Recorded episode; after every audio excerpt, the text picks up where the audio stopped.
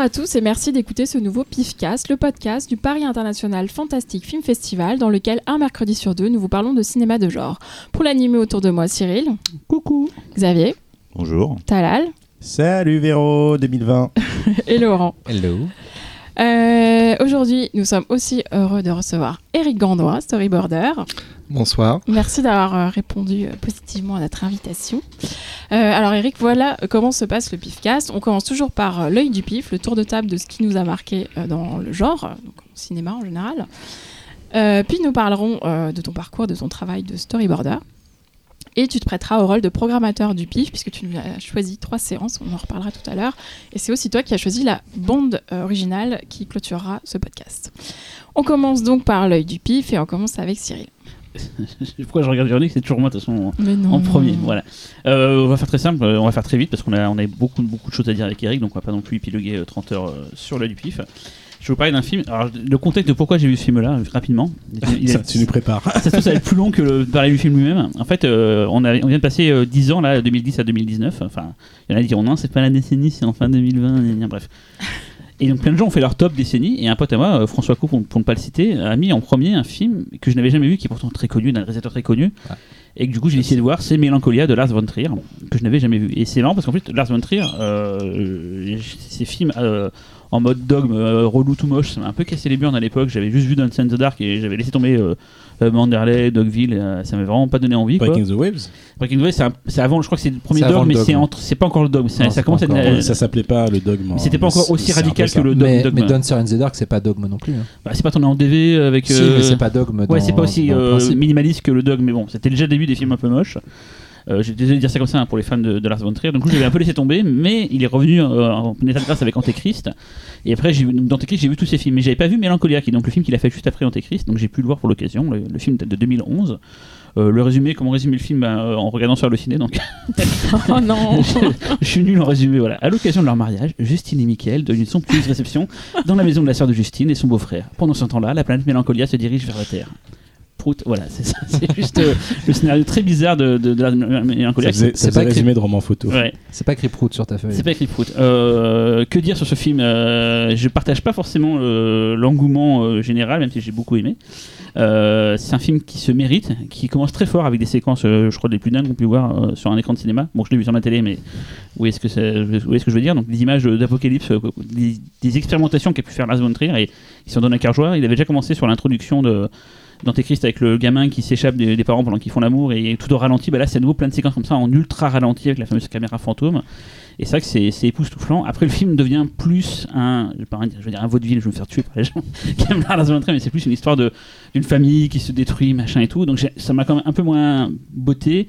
Euh, à noter quand même un casting plutôt prestigieux. Donc Kristen Dunst qui joue le rôle principal, Charlotte Gainsbourg sublime dans le film qui devient un petit peu la muse de, de Von Trier. En tout cas, euh, elle a joué dans euh, Nymphomaniac et dans Antéchrist. Et dans Nymphomaniac 2.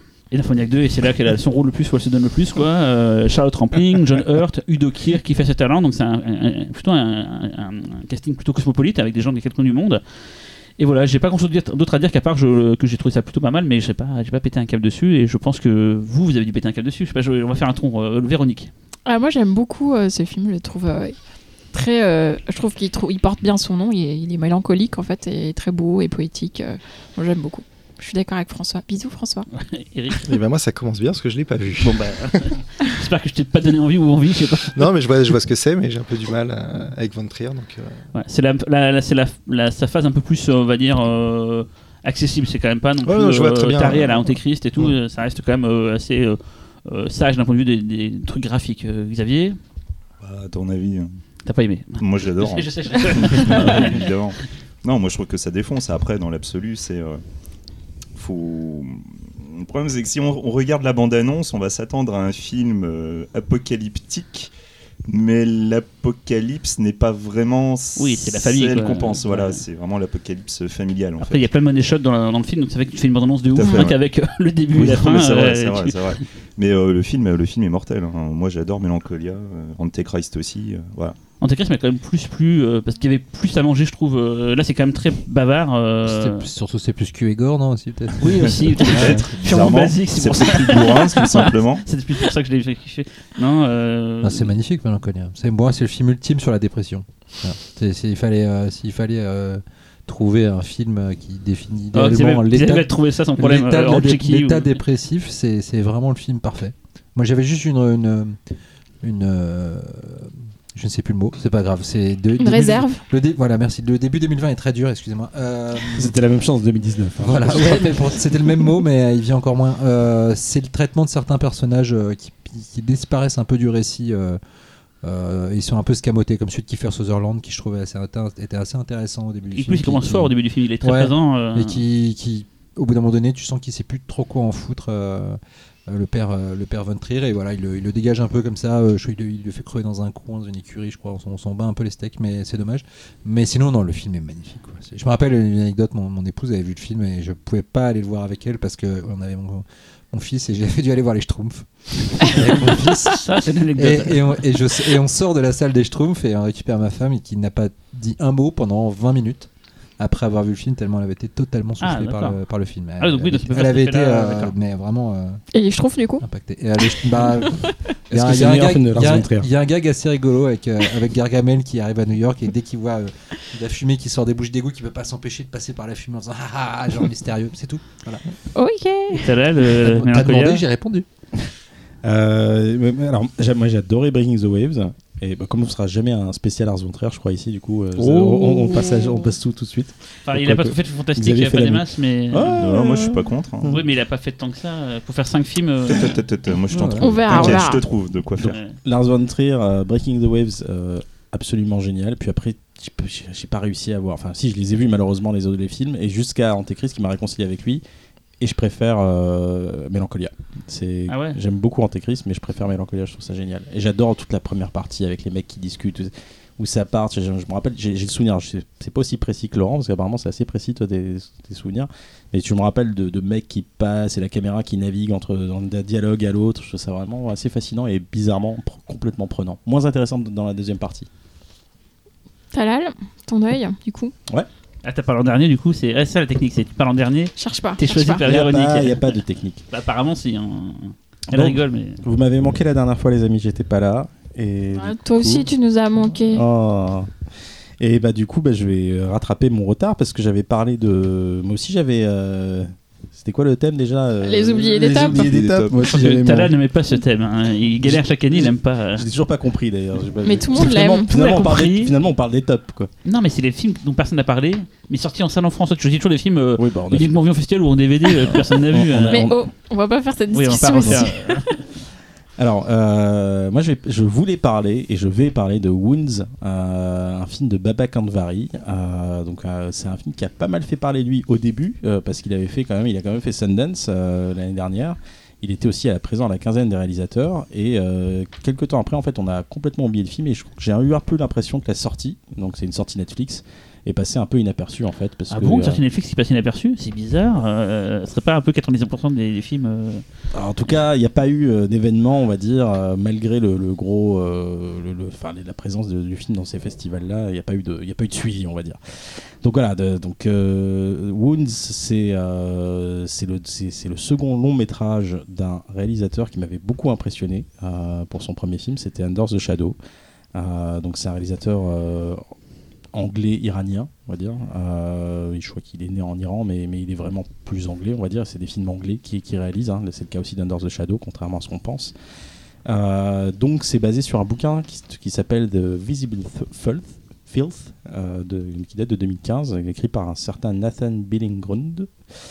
Et euh, donc le film est connu euh, parce qu'aussi il est porté à nu par Annapurna Pictures, qui est une grosse société, euh, une société de production et une société indépendante qui a produit des films dont vous avez beaucoup entendu parler, qui- comme Zero Dark Thirty, Her, Détroit. Et bientôt il y a Bombshell là, qui va bientôt sortir le, le gros film euh, qui reprend un peu l'affaire euh, MeToo. euh, qui Et a Sorry traversé to la- Bother You aussi. C'est Sorry C'est.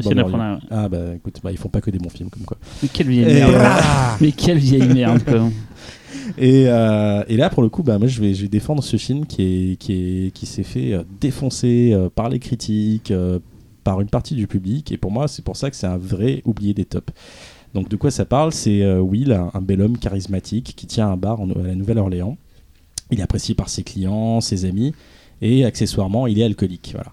Mais un soir, alors qu'il y a une baston dans son bar, en fait, euh, il récupère euh, le téléphone de, de- jeunes clients qui l'ont laissé derrière, eux et il va tomber sur euh, des, photos, en fait, sur ce téléphone un peu bizarre. Et ce qui ne sait pas encore à ce stade-là, c'est que la découverte de ce téléphone va complètement bouleverser sa vie. Je vais pas en dire beaucoup plus parce que c'est un film, c'est un film qui se découvre en fait. Déjà, c'est un film qui est, très difficile de- de- d'expliquer, de, décrire et de raconter de façon sans donner l'impression que c'est un film chiant, ce qui n'est pas le cas. Euh, et euh, c'est vraiment un film d'horreur psychologique euh, et non pas technologique comme ça pourrait laisser entendre par, par rapport à la découverte du téléphone portable. Donc voilà, on pense beaucoup au cinéma de Cronenberg, de, de Kiyoshi Kurosawa, une horreur très très paranoïaque ou, assez étouffante et angoissante où tout passe par le point de vue du personnage principal, un peu comme chez Polanski dans, dans sa trilogie, la fameuse trilogie des appartements. Et, euh, une petite saupoudrée de Lovecraft, euh, justement, qui, rend la chose euh, assez intéressante. Donc, et justement, je parlais de ce point de vue, en fait, unique, et c'est un peu ça aussi le problème du film, c'est que, en gros, soit on, va rentrer dedans, soit on va être complètement extérieur et on va regarder. le film est pas long, hein, je crois qu'il fait, il fait 1h20, mais on va être voilà, complètement hermétique à ce truc-là, et parce que le personnage principal dès le départ ne t'intéresse pas et que du coup tu vas pas tu vas pas vouloir envie de rentrer dans sa dans sa dans sa parano quoi. Donc techniquement le film est super beau. Euh, c'est Kid Fraser, euh, le, chef-op d'Under the Shadow, euh, qui a pas fait grand-chose il me semble à, part les films de Baba Kanvari. Et, accompagné de ça, de, cette très belle photo, il y y a un travail sur le son qui est taré. Et j'aurais adoré voir le film en salle rien que pour ça en fait. Euh, donc voilà, il y a, alors ça explore une mythologie que je ne connaissais pas. Et d'ailleurs, à la fin du film, j'étais pas beaucoup plus avancé sur cette histoire de mythologie, mais en tout cas, c'est ça te va, ça va te lancer à un truc en fait qui va pas, euh, qui va pas t'en dire trop en fait. Euh, et c'est sur, la- ça parle de la mythologie des plaies. Euh, donc je vais pas en dire plus aussi parce qu'il faut voir le film, euh, même si vous serez pas beaucoup plus avancé à la fin. et euh, C'est le- c'est le problème du film pour moi d'ailleurs. bah, euh, Il a le cul entre 20 ouais. chaises pour moi. Et, et, euh, et justement, je trouve que justement à une époque où on est vraiment habitué à voir un peu tout cuit, tout tout cuit euh, tout de suite, justement on arrive à, à l'extrême opposé. Euh, il est très radical. C'est pour ça que Wounds, pour moi, c'est un film qui se mérite, Hmm.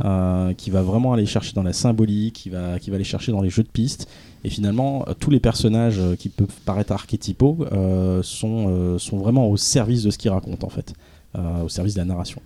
Et pour terminer, je vais, je vais citer euh, Baba Kanvari qui va parler un peu de la vacuité, parce que c'est un peu la thématique centrale et la vacuité de son personnage principal et de notre société.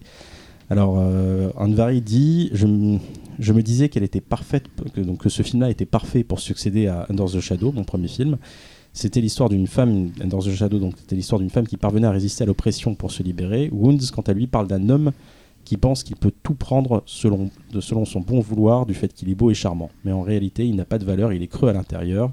Je trouvais que c'était une bonne métaphore euh, d'un problème actuel. Euh, Tu l'as vu, c'est ça Ouais, ouais, ouais. Oui, oui, j'étais très. Alors, je suis pas un grand fan d'Under the Shadow. J'aime beaucoup le principe. Je trouve que le film a beaucoup de cœur, etc. Mais l'exécution, au bout d'un moment, euh, se faire poursuivre par un, euh, par un drap, euh, ça- voilà, c'est- il y a un moment où ça. J'ai entendu cette blague. Tu vois, ça fonctionne plus pour moi au niveau euh, fantastique. Euh, le, mais le concept et tout ce que le film raconte, ça, il y a pas de problème. Mais et là, pour le coup, Wounds, euh, j'étais vachement curieux de le voir. Et euh, ça m'a beaucoup rappelé euh, Lost Highway. Pour moi, il y a vraiment tout un, tout un côté euh, lynchien. Euh, un mec trouve euh, quelque chose qui lui fait voir des trucs qui lui font flipper et qui transforme complètement sa vie. Enfin, tu vois, je trouve qu'il y a. Puis même lui, vrille, euh, tu vois, change presque de personnalité avec cette découverte. Il y a vraiment un truc très Lost Highway, je trouve. Après, je- le film s'arrête là où tu as envie qu'il commence. C'est tellement frustrant. euh, du coup, c'est très surprenant. Mais il y a quand même un goût de putain, il y avait quelque chose quoi, de, de- de- de- d'ultra barkerien, tu vois.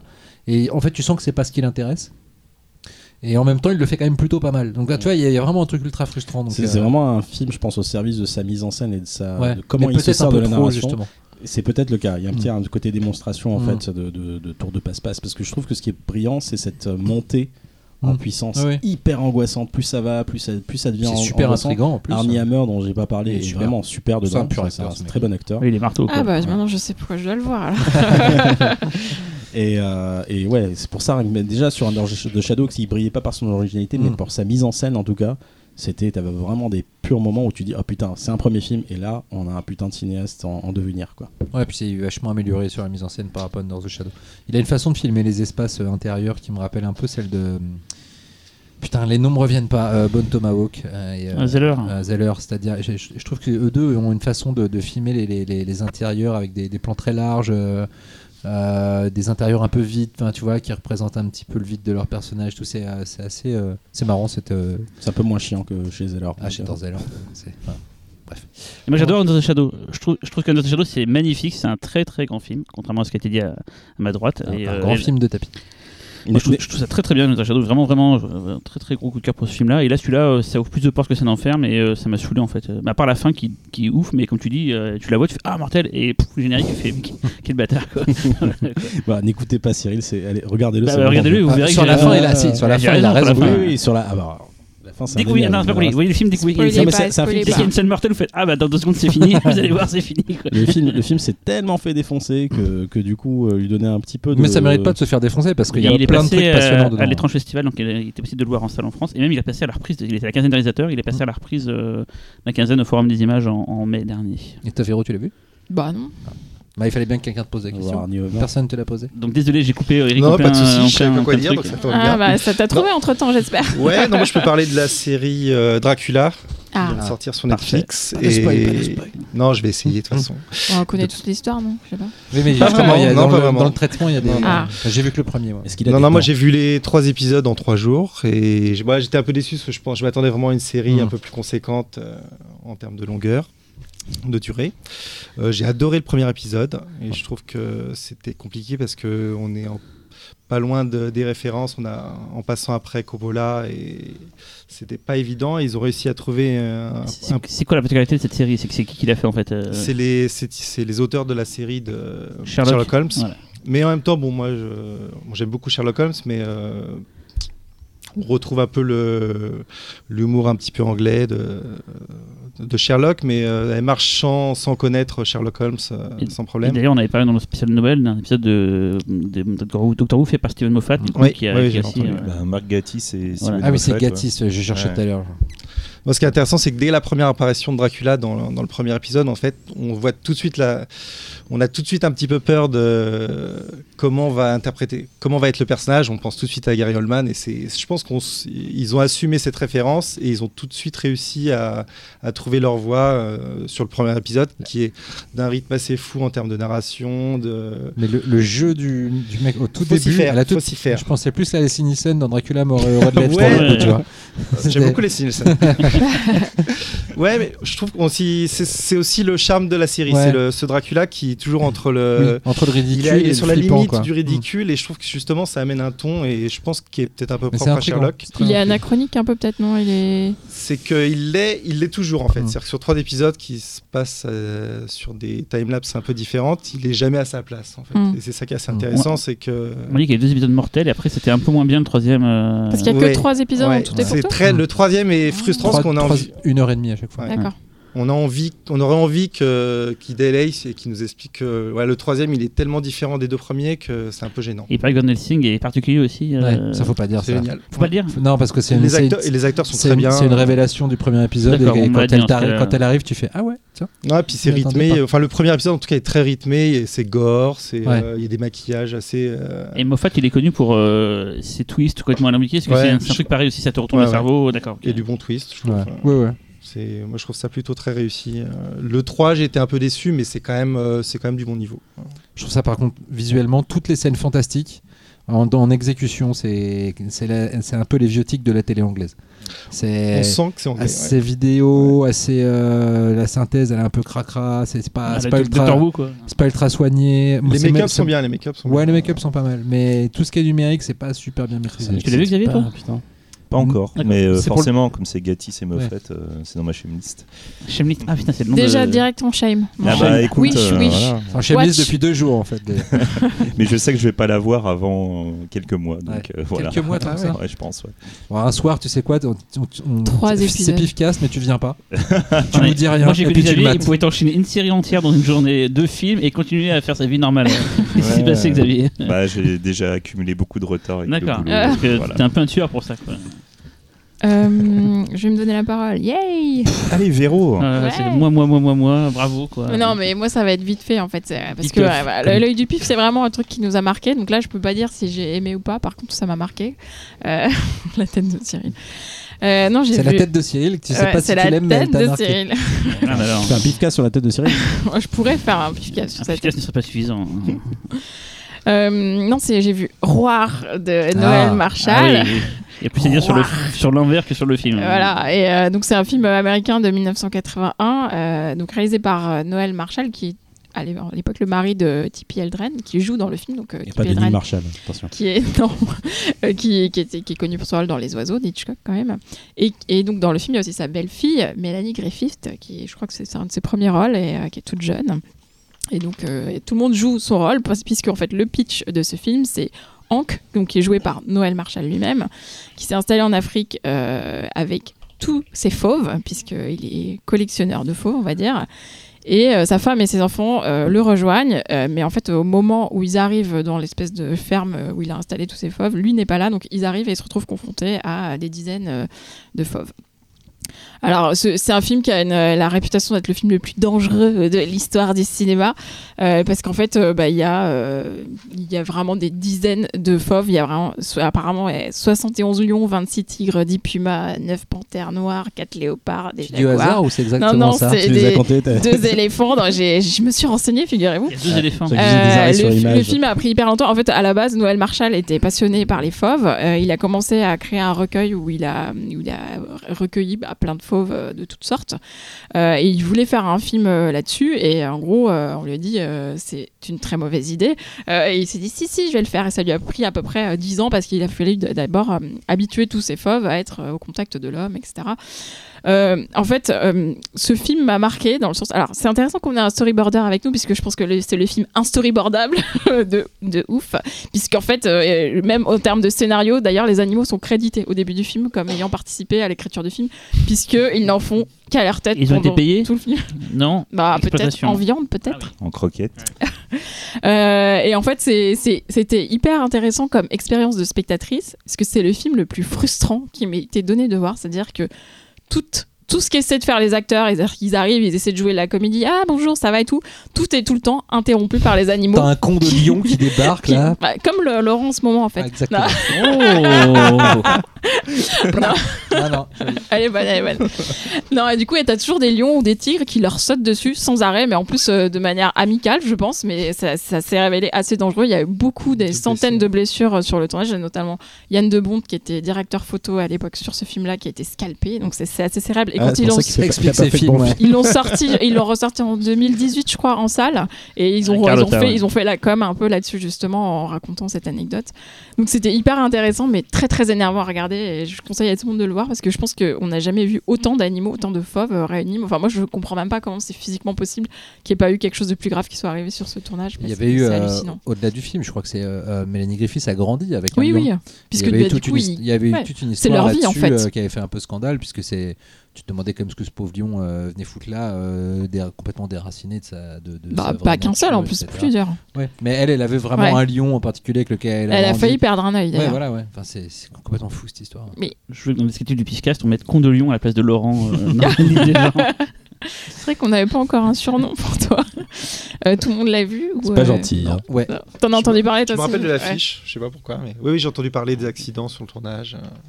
Oui je l'ai vu aussi ouais, ouais. et bah je pense comme toi c'est c'est très étrange comme expérience de visionnage c'est à la- pendant, tout le film tu te dis mais ils sont fous ils sont complètement inconscients en même temps ils jouent une espèce de sitcom euh, Parce que les faux sont pas, ils sont pas, inintéressant possible, ils hein. sont pas, ils sont pas dressés les fauves, hein. ils sont pas Ouais. identés, ils Non, sont pas. Ils les- sont juste acclimatés, on va dire, à la ils ont- présence ils de ont leurs l'homme. griffes, ils ont potentiellement ils Ouais, pourraient bouffer les gens, c'est pas un Bah, problème. et puis il les, il les taquine, quoi. Donc, euh, Donc tu te dis où est-ce que ça va? Est-ce qu'à un moment donné ça va devenir du snuff? Ouais. Enfin, c'est et, et ouais, c'est vrai que tu te finis le film en te disant pourquoi j'ai regardé ça. En même temps, tu te dis putain, c'était complètement dingue. Ouais, c'est très étrange. c'est ça.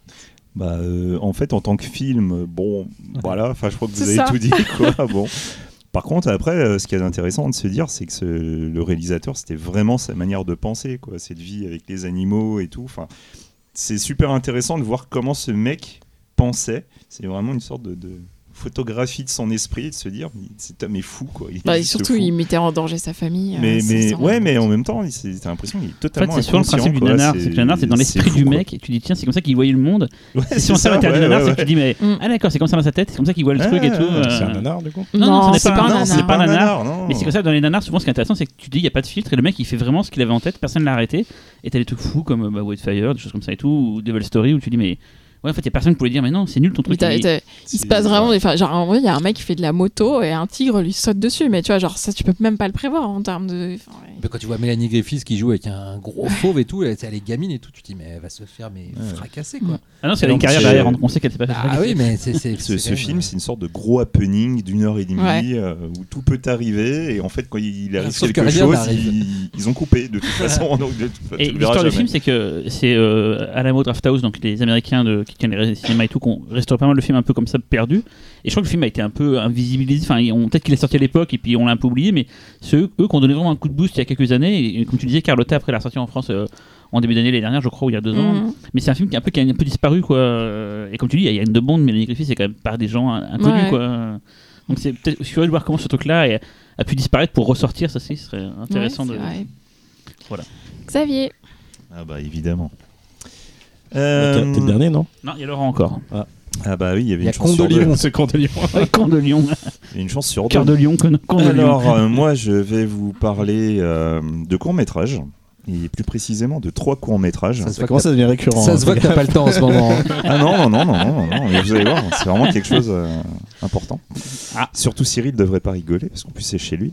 Donc je vais vous parler d'une d'une trilogie de courts Ah, métrages. Rosto non, Ah, je sais, bah oui. je sais de Douglas Buck. Non. Non oh, merde. Ah, tu dis c'est chez moi. Ah, tu Ah. parles chez Walside, tu veux dire. euh, Ah, c'est euh, de Nacho Cerda. Oui, Voilà. je vais vous parler de la trilogie de la mort de Nacho Cerda.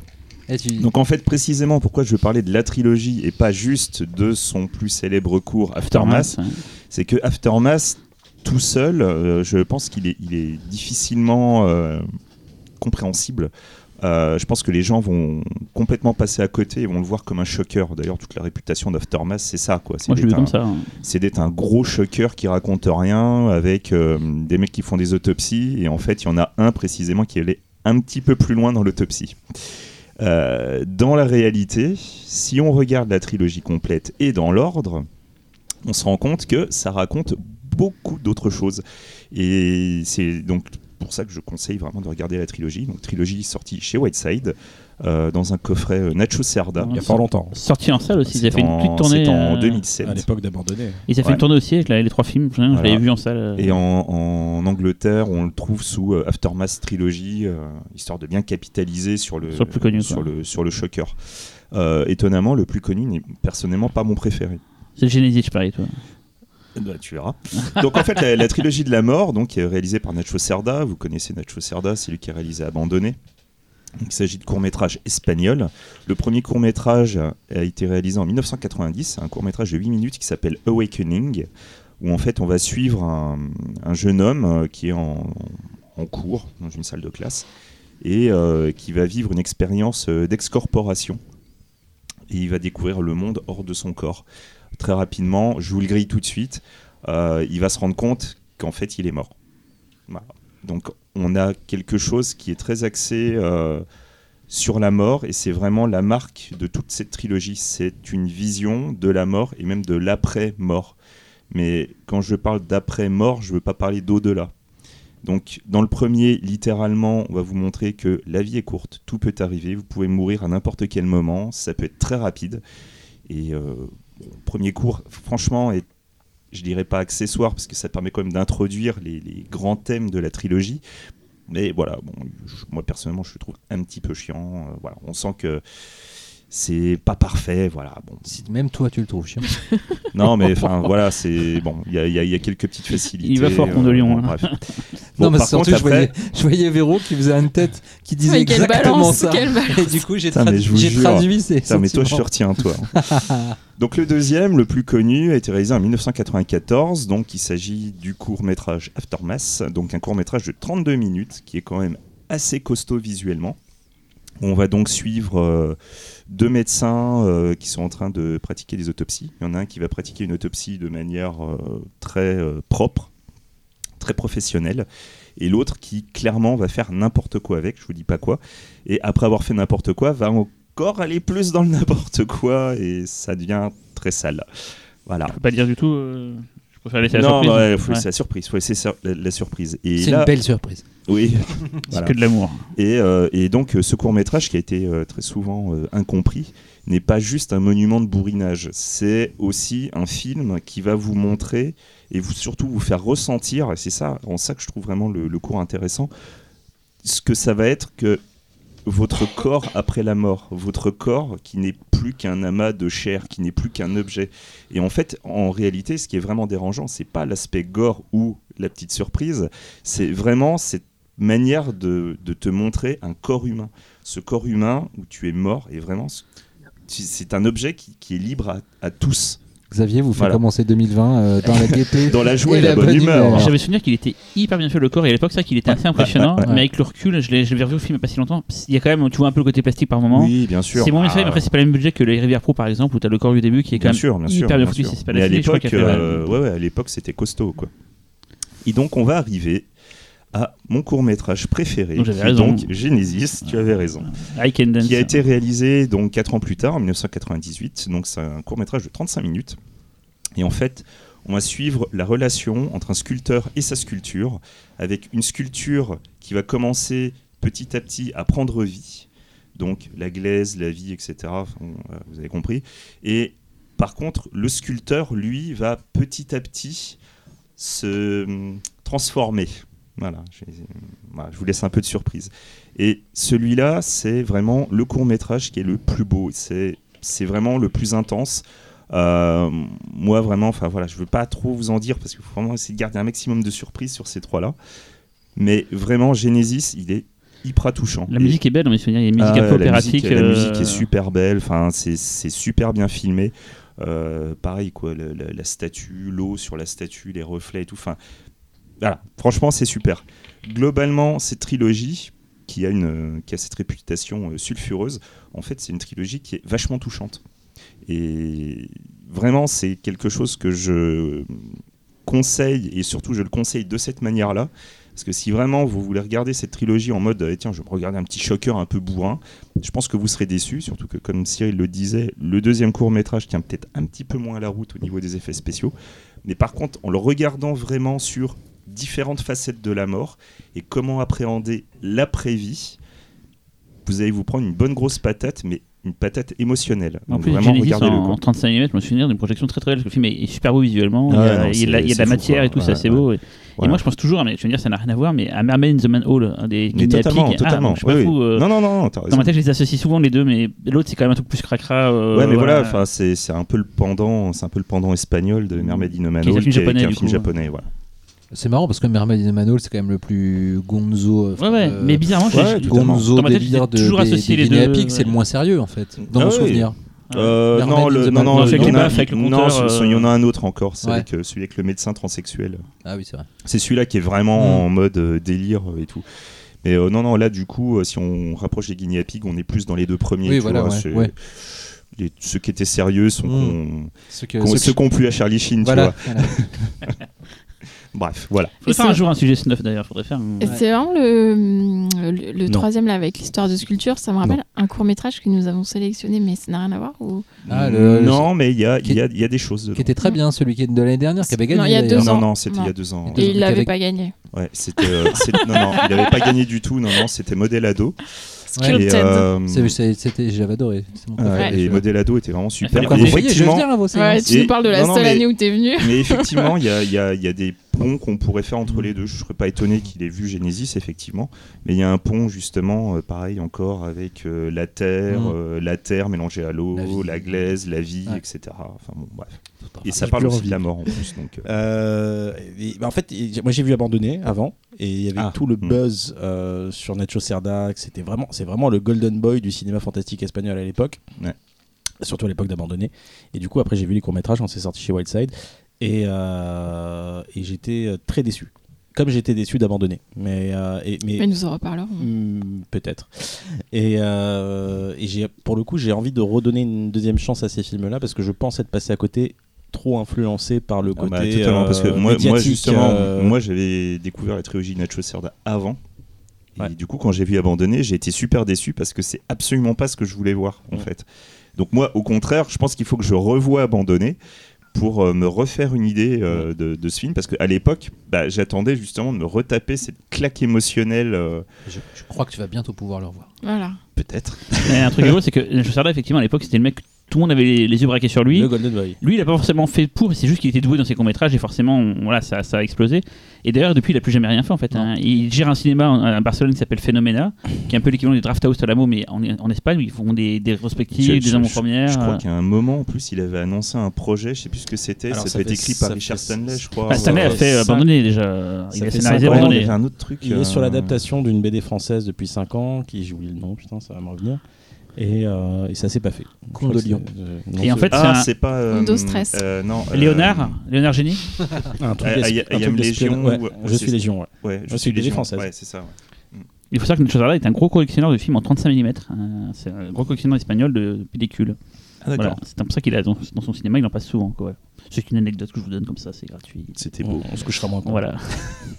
Bon, euh, Laurent. Euh, moi, je vais vous parler d'un film que j'ai vu en projection de presse hier. Normalement, je devrais pas avoir le droit d'en parler parce que j'ai signé un embargo, mais avec le décalage de diffusion, en fait, du T'es sûr Nous sommes le film 15 sera- Le janvier. film sera déjà en salle. Donc, Ah oui, c'est euh, bon, oui, t'as raison. Donc voilà, euh, ça s'appelle Underwater de William Eubank. Euh, film très attendu puisque c'est un film avec Kristen Stewart sous l'eau euh, et aussi avec Vincent Cassel. Pas sous l'eau. Euh, c'est un film de. C'est une espèce de croisement entre euh, Abyss euh, et euh, Mâle mutant aquatique en liberté. Euh, voilà, Euh, c'est vraiment. écart. N'en dis pas plus, ça m'intéresse. c'est aussi une adaptation de Deep Madness, ce jeu de plateau en, en film, Oh, mais littéralement. ah, Littéralement. Merci. Voilà. Voilà. C'est bon, tu m'as donné envie de le voir. C'est bon. Allez, on y va. Euh, voilà, donc euh, c'est un. La bande-annonce vous le dit, hein, ça se passe dans une station de forage sous-marine et puis euh, il y a une catastrophe et il y a des monstres, voilà. Et c'est littéralement le programme, c'est-à-dire que vous n'aurez pas plus, vous n'aurez pas moins non plus. C'était au bout de la troisième minute de film, tout pète. Et là, c'est ça court dans tous les sens, ça essaye de se sauver, et puis ça rencontre des monstres, et puis c'est voilà, c'est non-stop. Donc c'est vraiment de la pure série B, un peu à la Life, le, euh, le Parfait. Life Origine Très bon, bon voilà. Ouais, C'est-à-dire super. euh, qui veut pas péter plus haut que ses Et fesses. a qui parlé à les l'époque, 65 euh. millions de budget, il passe euh, dans les FX, dans les monstres, dans les décors. Le production design est super, très camerounien justement. C'est aussi pour ça que je parlais, pas seulement à cause de, du côté euh, station sous-marine, mais parce que le production design est vraiment, euh, te donne vraiment la sensation d'y être, que ça existe, que c'est voilà, on n'est pas dans la pure SF. D'ailleurs, le film, la- la- ça se passe à notre époque, quoi. Euh, Donc euh, et, euh, et puis ça, ça fonctionne du tonnerre de Dieu. Franchement, tu te fais pas chier. Il y a des moments vraiment de gros stress qui rappellent un peu. euh, euh, alors, ça va pas, ça, va pas avec autant d'intensité, mais certains moments de rec, tu vois, dans le côté assez bien stressant où ça court, ça crie, tu sais pas trop ce qui se passe, mais, mais tu, tu sens que c'est pas, que c'est pas sale, enfin que c'est pas propre. Euh, et puis euh, Kristen Stewart, voilà, le, je pense que le Real est tombé amoureux d'elle, c'est pas possible autrement. Il la sublime. Ils tombent tous amoureux d'elle, j'ai l'impression. Ouais, mais là il la sublime comme c'est pas permis. Elle est, et elle est ultra crédible. Elle est, moi je m'y attendais pas parce que euh, je trouve que c'est une nana, c'est une comédienne assez fragile. Elle a vraiment besoin d'être dans le bon film, dans le bon rôle pour se révéler. Je me rappelle l'avoir vu dans le Woody Allen, je sais plus lequel. Elle, était, enfin le film était nul, mais elle était tellement pas à sa place. Elle était, elle était pas dans son époque. Et là elle est vraiment dedans. Elle est euh, elle est à fond dans le rôle. Elle est... Cassel est très bien aussi. Enfin, tout, le casting est très bien. Même si c'est une, grosse série B, les personnages ont juste ce qu'il faut euh, de temps, de- d'existence, de, de, de dialogue, de, de, de choses partagées qui ne sont justement jamais très peu explicitées. Donc c'est un peu à nous d'imaginer. Enfin, je trouve ça vraiment, euh, vraiment très efficace. Il y a juste, tu sens qu'il y a eu du montage, euh, il y a des ellipses un petit peu étranges. Alors après, je pense que le film a eu une vie compliquée parce que tourné en 2017, film de la Fox, euh, racheté par Disney, tournage rep- euh, sortie repoussée, pas de promo. Hein, le film il a été montré deux jours avant sa sortie en France, euh, alors que potentiellement c'est un bon crowd.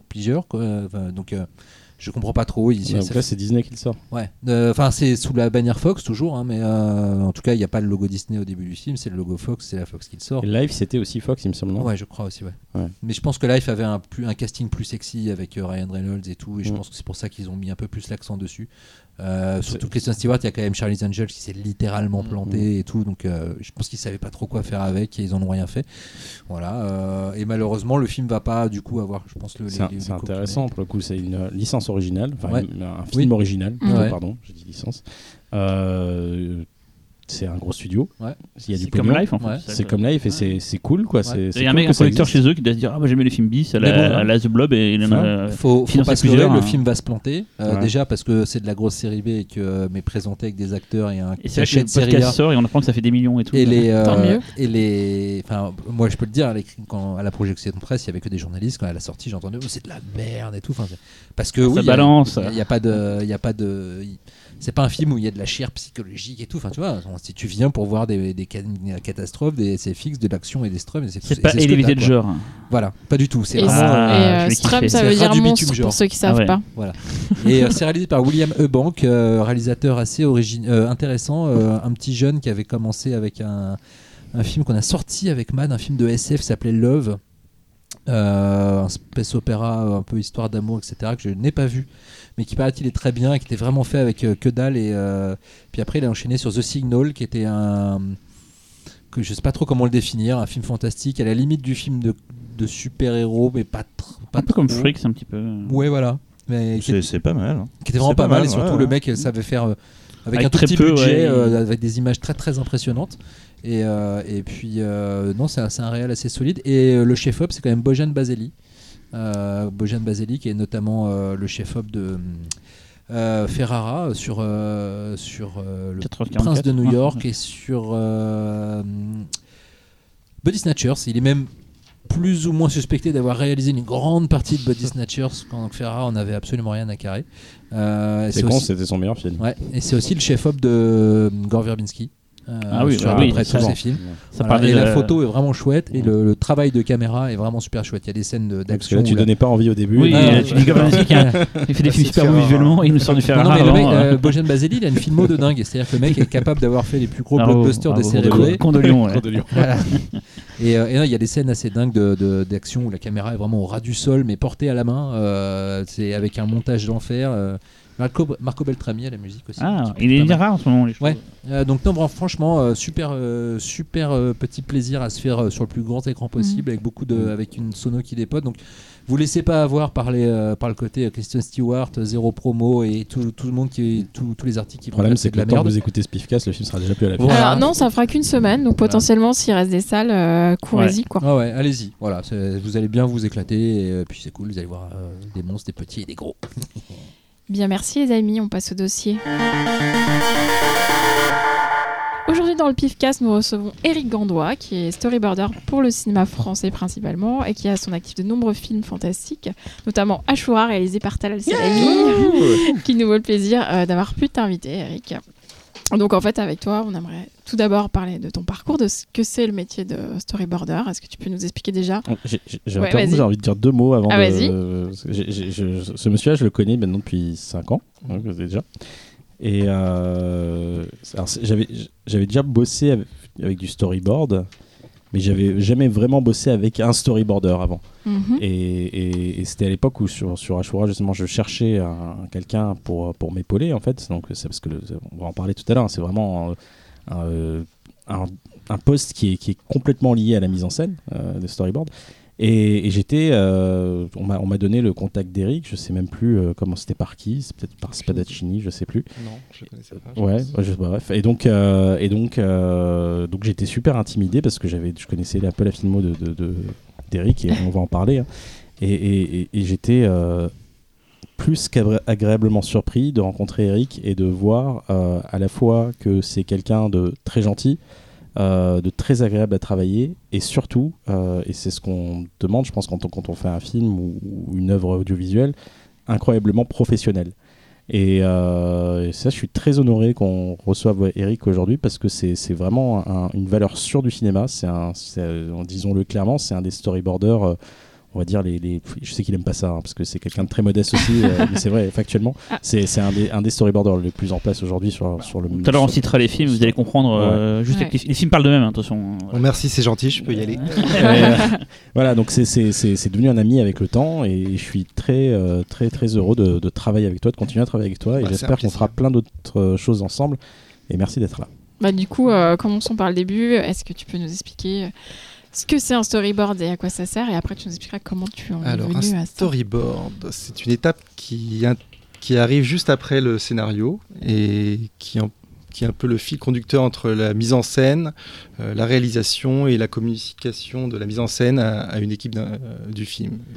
On peut considérer ça un peu comme la main droite du réalisateur et l'idée c'est de mettre sur papier euh, tout ce que le réalisateur a dans la tête.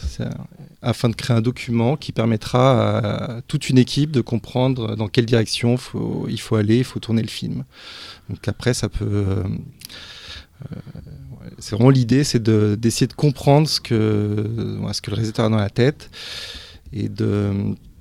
Comment Excusez-moi, je suis pas du tout habitué à être derrière un micro. pas comme si tu nous expliquais Ouais. la, la chose. euh, Est-ce que tu le fais pour tout le scénario Pas ou la que chose, mais le métier. Ah, hein, alors c'est c'est vraiment, ça dépend du film. Il y a beaucoup de films, on va demander qu'une seule séquence. Souvent, c'est pour les séquences un peu complexes, très compliquées à réaliser, ou qui, euh, qui auront besoin d'effets spéciaux, ou qui peuvent coûter cher, ou qui peuvent euh, faire intervenir beaucoup de figurants, ou, ou dont on ne sait pas du tout comment on va la tourner. Donc ça va permettre de se poser les bonnes questions sur, euh, sur comment on tourne cette séquence. Ça peut permettre aussi à financer un film, puisque ça, on peut essayer de donner un peu envie aux producteurs ou, ou aux financiers de faire le film. Euh, ça a plein de possibilités. Ça peut faire, c'est souvent un, c'est un, un, un outil de communication avant tout. Souvent, quand on lit un scénario, tout le monde peut faire sa propre interprétation d'un- d'une scène. Et là, ça permet en tout cas de- d'aider à ce que tout le monde aille dans la même direction. En fait, le cinéma, c'est un art de l'image. Et t'es le premier, en fait, à matérialiser une histoire de façon visuelle, en fait. Ouais, Euh, c'est un, c'est un peu et souvent, l'histoire est dans la tête du réalisateur. Et c'est grâce à toi que tout de suite, les gens vont comprendre où, tu, où ils vont en venir. Et vous êtes, vrai, comme tu dis tout vous êtes un- son bras droit le plus fidèle, dans le sens où tu vas devoir retranscrire ce dans sa tête. Des fois, même apporter ta petite euh, ta, ta touche, je pense. Enfin, là, c'est moi qui imagine ça. euh, J'ai jamais travaillé avec un storyboarder, mais. J'imagine qu'en tout cas, t'es le premier et surtout, ça coûte beaucoup moins cher vu que c'est que du papier. et Ça, oui, ça, et le- l'écrit. mais tout le monde, tout le monde c'est- le sait pas et, et pense que ça, au final, ça coûte de l'argent, mais finalement, on en ça gagne, fait on gagner en gagne tellement, beaucoup. voilà, derrière. Euh, c'est intéressant. T'as as dit une chose très juste. ouais, c'est Euh, souvent, j'en dis. Bon, pour une fois, Euh, c'est que en fait c'est la première étape pour un réalisateur qui est en préparation, qui est en ébullition surtout. Ce qui est bien Euh, souvent pour mon métier, puisque c'est, je- j'interviens à un moment où le réalisateur a tous les pouvoirs créatifs possibles. Tous les possibles. Ouais, ouais. Le papier, tu fais ce Donc tu moi, veux, ça se passe toujours de la meilleure manière avec, parce que le réalisateur est libre. Il n'y a pas les contraintes de tournage, pas encore. On y pense quand même un petit peu, mais et donc le réalisateur, il est, c'est le moment où. Ouais, si tu dessines un dragon, tu dessines un dragon. Voilà, c'est plus tard, je ça va être compliqué de le faire. Exactement. Mais... c'est quand on va lui dire, bah non, ça tu peux pas le faire, ça coûte trop cher. Ce qui Donc arrive tu souvent. gommes du coup ton dragon, tu le. Ah bah non, après il débrouille. Oui, c'est à peu près c'est des merdes top. Voilà. Et t'as dit un autre truc qui est très juste, c'est vrai qu'il y a une idée préconçue, parce que bon, je- on va en développer aussi ça, c'est qu'en France, c'est quelque chose peut-être de moins commun, qui est dû, bah voilà, l'école française, la nouvelle vague, blablabla.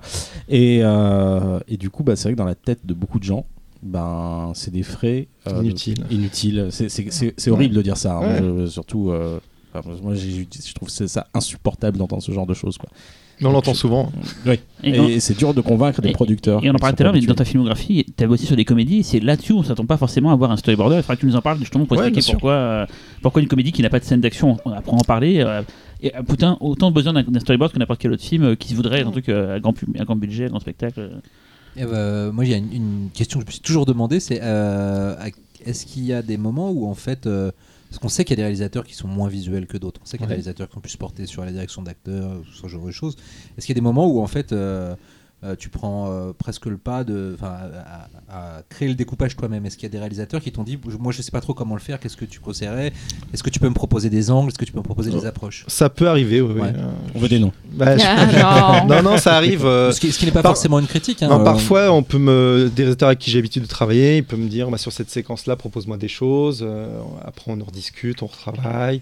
Euh, parfois, euh, c'est un peu laborieux et c'est vrai que certains réalisateurs me disent oh, j'ai jamais travaillé avec un. Je suis pas habitué, je suis pas, je viens pas de l'image, mais on m'a demandé un storyboard sur cette séquence. Euh, et puis là, oui, ça peut arriver que, mais dans la plupart des cas, j'ai quand même affaire à des réalisateurs qui savent un Hmm. peu quand même ce qu'ils veulent. Mais du coup, toi, tu as dû développer quand même une, une, une maîtrise de la grammaire du cinéma. euh, qui, qui, qui te donne du coup quand même un, un- au-delà du talent du- de dessinateur, un talent de conteur. Bah, ouais, ça je sais pas. J'essaye de, en tout cas d'être euh, d'être- au fait euh, en ce qui concerne l'image et j'essaye d'avoir un œil en tout cas, euh, même si c'est pas précis, parce que quand on me demande une, de travailler sur une scène, on va pas me dire quel objectif Oui. spécifiquement. Mm. On va me donner l'ambiance de l'image, si Mm. c'est une courte focale ou une longue focale. Mais on va la précision, elle s'adapte moi aussi en, en dessinant quoi, de trouver le, ce qui correspond le plus. À l'idée euh, Mm, du- réalisateur. Et pour revenir euh, aux origines, est-ce que tu peux nous raconter ton parcours, comment tu arrives à ce métier? Alors, depuis les études Oui, depuis le moins, début. depuis que tu as bifurqué du tronc général, on va dire quoi. De- Du, du tronc général des études, et à quel moment tu as commencé à bifurquer pour te dire Ouais. tiens, ça va venir. euh, Ouais, moi c'est assez tôt, mais euh, j'ai commencé, j'ai fait, bon, pour aller vite, j'ai fait des études, de- j'ai fait un bac euh, art appliqué, on touchait un peu tout euh, en termes de dessin. Ensuite, j'ai fait un BTS de design objet, euh, esthétique industrielle. C'est marrant, ça allait être une de mes questions. Est-ce que tu as fait du dessin industriel? Parce que quand je voyais tes tout à l'heure, je me disais, tiens, c'est marrant. Ouais, j'ai fait du design en fait, Ouais, voilà, c'est- ça sent, euh, ouais. donc j'aime aussi, que, si l'occasion, j'aime bien travailler sur des props ou les objets de film, ce qui arrive Mhm. de temps en temps, donc des fois je me fais un peu plaisir. Et euh, au- quand j'étais, quand je passais mon bac, j'ai déjà passé une épreuve pour euh, accéder au Gobelin, euh, qui est euh, l'école de cinéma d'animation. Et euh, je l'ai raté et je l'ai repassé euh, pendant mon BTS de design et je l'ai réussi. Donc qui est après- une des plus grandes écoles d'animation, euh, je de dire au monde quand même. Il paraît, euh, ouais. C'est pas rien quand en même. tout cas, c'est ouais, des voilà, juste après le BTS, je suis passé au Gobelin où j'ai fait une année en cinéma d'animation traditionnel parce qu'on était encore en, en traditionnel euh, Cellulo et tout. sur euh, papier, cellulo et la tout et tout. hein. Et en deuxième année, je me suis spécialisé dans le storyboard parce que je savais que voilà, c'était l'idée, c'était j'aime le dessin, j'aime le cinéma, donc comment essayer de rejoindre les deux, ben c'est le storyboard. Donc voilà, c'est un peu le, le premier départ en tout cas. Puis après, j'ai commencé par, euh, je pense, travailler sur des courts métrages. Euh, je me suis baigné de making of, de, de films, de Star Wars forcément, euh, tout ce qui pouvait exister en termes de livres. Oui, Parce que tu es un passionné de. de... enfin, T'es un collectionneur déjà d'images, Ouais. de, de storyboard, de visite de vraies pièces. Je vais en parler un petit peu rapidement juste pour faire la parenthèse. J'avais une question avant, mais peut-être que peut-être Ah oui, plus oui. dans le sujet en fait. non, non, non, euh, mais vas-y. vas-y. c'est- En fait, Implicitement, il Non, dit mais- qu'il aime pas ta question. Non, non, non, c'est très bien, mais là vraiment c'était plus dans le raccord. C'est tu parlais des, des- des- de, de- de faire le storyboard et tout, et en fait j'ai l'impression que c'est très américain le storyboard et c'est pas forcément un truc très français. C'est arrivé tard, je pense. Méliès euh, fa- faisait des storyboards, Ah donc euh, à Mais j'ai l'impression que c'est arrivé un peu tard en France. Et quand tu as commencé, donc quand tu as fait des études, est-ce que c'était un truc qui était. y en vous étiez beaucoup de storyboarders ou tu étais dans les premiers ou... Bah, c'était le une- topo, que c'était une section euh, cinéma ouais. d'animation, donc en dessin animé, ou en, en film d'animation, même au- aujourd'hui en, en 3D, on n'a pas le choix. De toute façon, on fait un storyboard euh, parce que euh, euh, c'est un, fi- un film d'animation se joue à l'image près, donc on peut pas se permettre de- d'imaginer une scène euh, à fera 20 pas, minutes. quoi, ouais. Faut le storyboard il soit validé. Donc en série, en animation, long métrage, et en France, on avait on a quand même une, euh, une vraie cinématographie du film d'animation. Euh, Là-dessus, il y a déjà, euh, c'est obligatoire. En, prise de vue réelle, c'est vraiment du cas par cas pour le réalisateur, qui a, envie, qui a une envie de storyboard, ou le producteur, ou encore, voilà ce que je disais, on, surtout les films un peu ambitieux, compliqués à réaliser. Il y a des grands noms du storyboard français, euh, old school, je veux dire, genre des, des- dans les 80, 70, il y a des, des noms comme ça qui sont connus, des gens qui sont. des, des films sur lesquels. on- Français, je ouais. cherche. Euh, Moi, je, il est pas, il, tra- il travaille encore. Mais moi, mes inspirations, c'est un storyboard. Il, est, il travaille encore, donc c'est pas un vieux euh, Ah ouais. storyboard. Il s'appelle Maxime Rébière. Il a notamment bossé avec Jean-Jacques Hano. Il a fait L'amant. Il a fait. euh, Typiquement, des films, voilà. euh, il, a il a pas fait l'ours, mais en tout cas les euh, storyboarders de l'ours. Je me rappelle avoir vu une, une expo aussi quand je faisais mes études au Palais de Tokyo sur le storyboard, où ils montraient les premiers de ces films-là. Il y avait du, euh, il y avait des les sept samouraïs, il y avait euh, beaucoup de choses qui à l'époque m'ont donné envie. Et c'est là que j'ai découvert que le métier, ce métier existait. Mais sinon, euh, c'est un métier qui existe depuis l'invention du cinéma. Mais c'est vraiment, je parlais pour la France parce que comme on a toujours la côté France, un peu. le début, les premiers storyboards, je sais pas. euh, Bon, je te montre un, un- un historique euh, complet, mais c'était. Comme j'ai l'impression que c'est un truc qui arrivait un peu tard dans notre pays.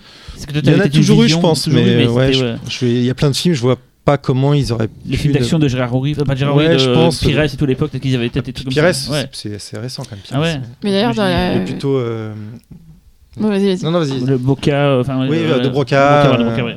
Non, mais c'était même une question plutôt pour Fantomas. justement. bah, Du côté réalisateur, on vous apprend à travailler avec des storyboards et des storyboarders? En tout cas, pas en France, parce que on- en, en D'accord. France, on est vraiment dans ce qu'on disait tout à l'heure, dans l'école de, de, de, de la réalité, en fait, du cinéma vérité, Donc c'est vrai Du que moment, le- ouais. ouais. voilà, donc du moment, donc on est, on est beaucoup moins. Alors que là, c'est c'est plus, on est plus vraiment dans l'art de la spontanéité, spontanéité. En fait, on est moins.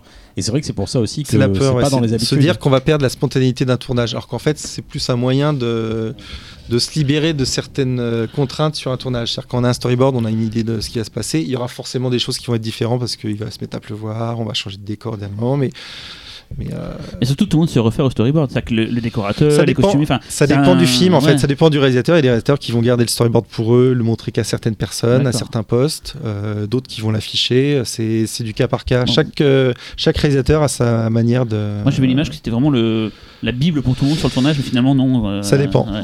Ouais, ça dépend des films.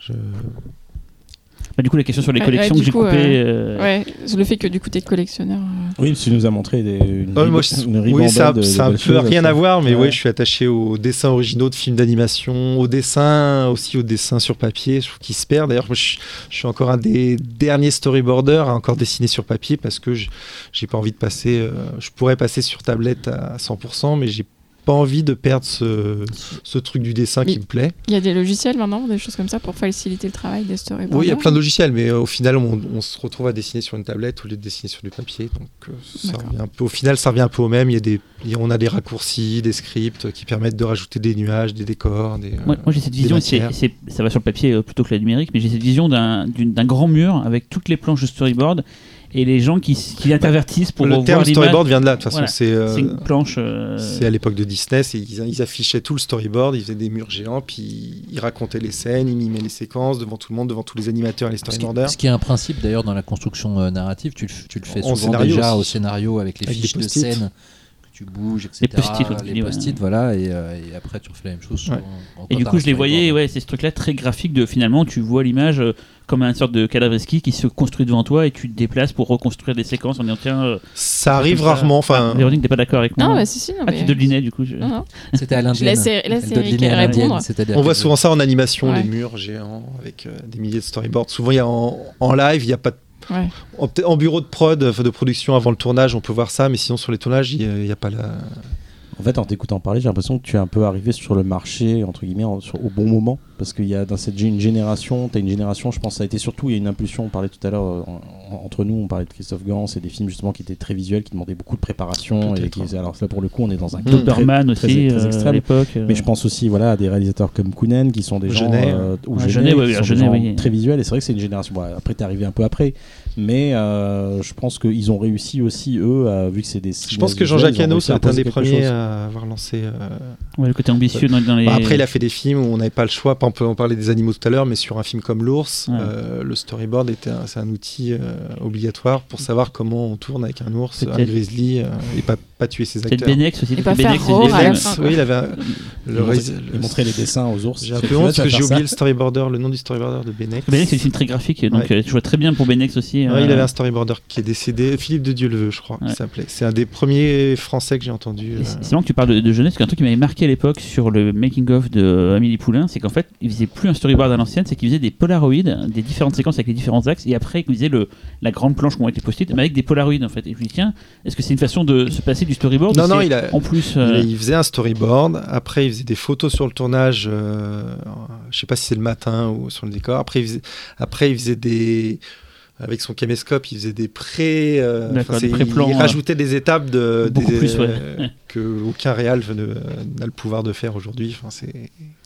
Je, je me pose une question sur le, le format d'image. Est-ce qu'il t'est arrivé parfois euh, qu'un réal te dise euh, à l'étape du storyboard, on- le film va se faire par exemple en 2.35 euh, et puis que, et, et au final, dans le cours de la production, ça passe à, à un autre format et que du coup, ça, ça implique euh, de repenser un petit peu. euh, non, ça m'est jamais arrivé. Non? Non.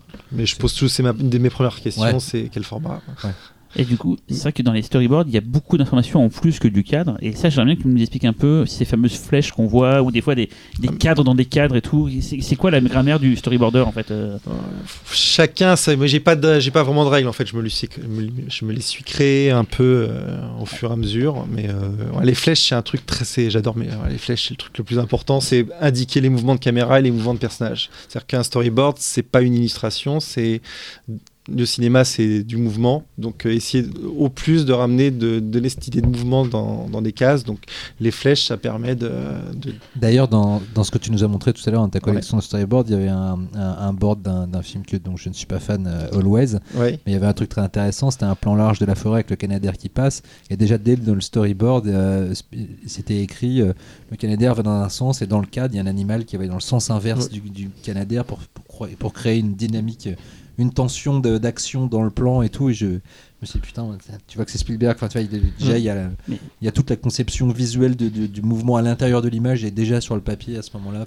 C'est marrant, je pense à un documentaire d'une Jodorowsky où le film ne s'est pas fait, mais il y avait le storyboard intégral. Et, et c'est très, voilà, très facile d'animer du coup finalement un storyboard parce qu'en fait, il suffit de dé découper la, la, la, la, case et de montrer comment était le mouvement et on peut s'imaginer comment le film aurait été. Genre, euh, mmh. un objet qui se déplace, ben, dans, dans, dans, ton cadre, toi, c'est juste une flèche qui dit qu'il se déplace, mais on peut le se faire déplacer. C'est vrai que si on a un peu d'imagination, un storyboard, on peut le, fait, le voir s'animer comme un dessin animé. En fait, si on Après, est... plus on a de moyens, par exemple, un film à Marvel, euh, t'as des mecs qui vont passer 6 mois sur une séquence euh, d'une scène d'un film et le film va être monté et on va se rapprocher presque plus de on va appeler ça des animatiques mais c'est des prévises ça devient fait, presque de la prévise et mmh. presque de l'animation traditionnelle où euh, pour euh, une séquence ou juste euh, un plan on va avoir 25 plans de storyboard voire peut-être plus des fois et on est en, entre l'étape de l'animatique et le storyboard. Euh, voilà, chaque, il euh, y, y, a plusieurs storyboards possibles en fonction du, euh, du sujet. Quoi. Justement, tu as, Panic Room qui avait été créé ouais. comme ça. Bon, là, c'est vraiment un cas ultra extrême puisque le storyboard était un storyboard animé. Et apparemment, le film avait été entièrement créé pour essayer d'avoir le plus de précision possible dans tous les mouvements. C'est un des premiers hein, d'ailleurs qui a fait ouais, ça. Ils ouais. en parlaient à l'époque comme une révolution. Et Spielberg depuis nous ne jurait que par ça. Euh... Voilà, mais clairement, la Fincher essayait de faire le film parfait. Donc euh, chaque mouvement de caméra était millimétré, repris plusieurs fois dans le storyboard animé et tout. Avec le résultat, on en pense ce qu'on veut, mais en tout cas, en mise en scène, c'est la logique. Très, très il y a, a l'exemple du plan d'un pistolet qui tombe d'une main de quelqu'un et qui ça, tourne vers la caméra et ils arrêtent tellement pas à le faire qu'on ils l'ont fait en numérique parce que c'est plus simple pour que le pistolet tourne exactement comme il voulait à la vitesse qu'il voulait. Euh... Après, en animation, ça existe depuis, euh, depuis les, le début de l'histoire d'animation, la, préci la, précision au plan et à l'image près. Euh... C'est parce que j'ai bossé sur Last Man, la série animée Last Man, ouais. française, et en fait, euh, en composant comment était fabriquée la série, ils m'ont parlé des animatiques pendant un petit moment, et je voyais les animatiques, et pour moi, je dis, mais ça, c'est un storyboard. Il me fait, non, non, c'est pas un storyboard, c'est une animatique. Et pour lui, c'était enfin, Jérémy Perrin, le réalisateur, il me dit c'était bien différent. Le storyboard, ça n'a pas la même fonction que l'animatique. Comme tu disais tout à l'animatique, c'est fait vraiment pour que qu'on sache le, le, la voix, la musique, le, le montage et qu'on fasse pas du dessin pour rien. Alors que le storyboard, finalement, on s'en fout que ça soit pas ressemblant à 100% à ce qu'il y aura au final. Ce qui compte, c'est de montrer les, les volumes, les, les, places que chaque, chaque chose va prendre. Et toi, c'est plus pour comprendre une séquence. Euh, Est-ce qu'il y aura euh, beaucoup d'objets? Enfin, tu peux nous décrire un peu tout ça, le, but d'un storyboard aussi pour plein d'autres choses. Euh... Moi, je suis pas trop d'accord. Moi, ah, dans l'idée, ouais. souvent, j'ai pas beaucoup de temps pour faire un storyboard. Je peux pas passer. Euh, mais euh, j'aime bien quand même l'idée de pouvoir amener euh, des sensations, un peu d'émotion, enfin si du danger. Je sais pas si c'est une poursuite en voiture, si c'est un film de monstre, faire peur. Enfin, j'aime bien l'idée aussi que on sente l'émotion dans le, dans le storyboard, que ce soit pas juste des volumes posés. Non, mais, pas, mais je voulais pas dire que c'était que ça, mais c'était en tout cas une partie de l'intérêt du storyboard, c'était de, de, très vite on se rend compte si le Jarnicel va coûter cher ou pas, ce qu'il aura ouais. fabriqué, parce qu'en fait on la voit dessiner on se dit tiens euh, c'était plus ambitieux que ce que j'imaginais enfin euh, les différents départements je, je, suis toujours dans l'idée que ça sert pour tous les départements mais ça se trouve je me fais fausse route depuis mais ça dépend vraiment euh, du réalisateur ouais. en fait il ouais. y a des réalisateurs qui vont donner je te dis le chef d'écho il va l'avoir il y a des films où ouais enfin tout le monde prend acte même du, du de l'accessoiriste moi là j'ai travaillé sur un film l'accessoiriste il a euh, et le chef déco ont bossé, puis ils ont, ils ont vu une idée sur mon board et puis ils l'ont réalisé. Enfin, chacun prend un peu ce qu'ils veulent. Alors moi, des fois, je fais un dessin, je, fais un, je mets un petit objet et c'est juste parce qu'il faut mettre un truc là ouais, et, et j'ai pas le décor. Et donc là, des films qui sont déjà passés sur lesquels on peut parler, est-ce qu'il y a des films sur lesquels tu peux pas parler Est-ce que tu as des exemples euh, concrets de, de gars contre le fric qui auraient euh, vraiment ton storyboard, il devait être intégral et tout?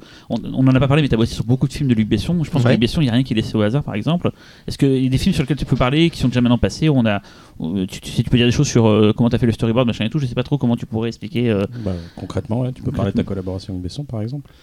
Ouais, c'est assez simple. Hein.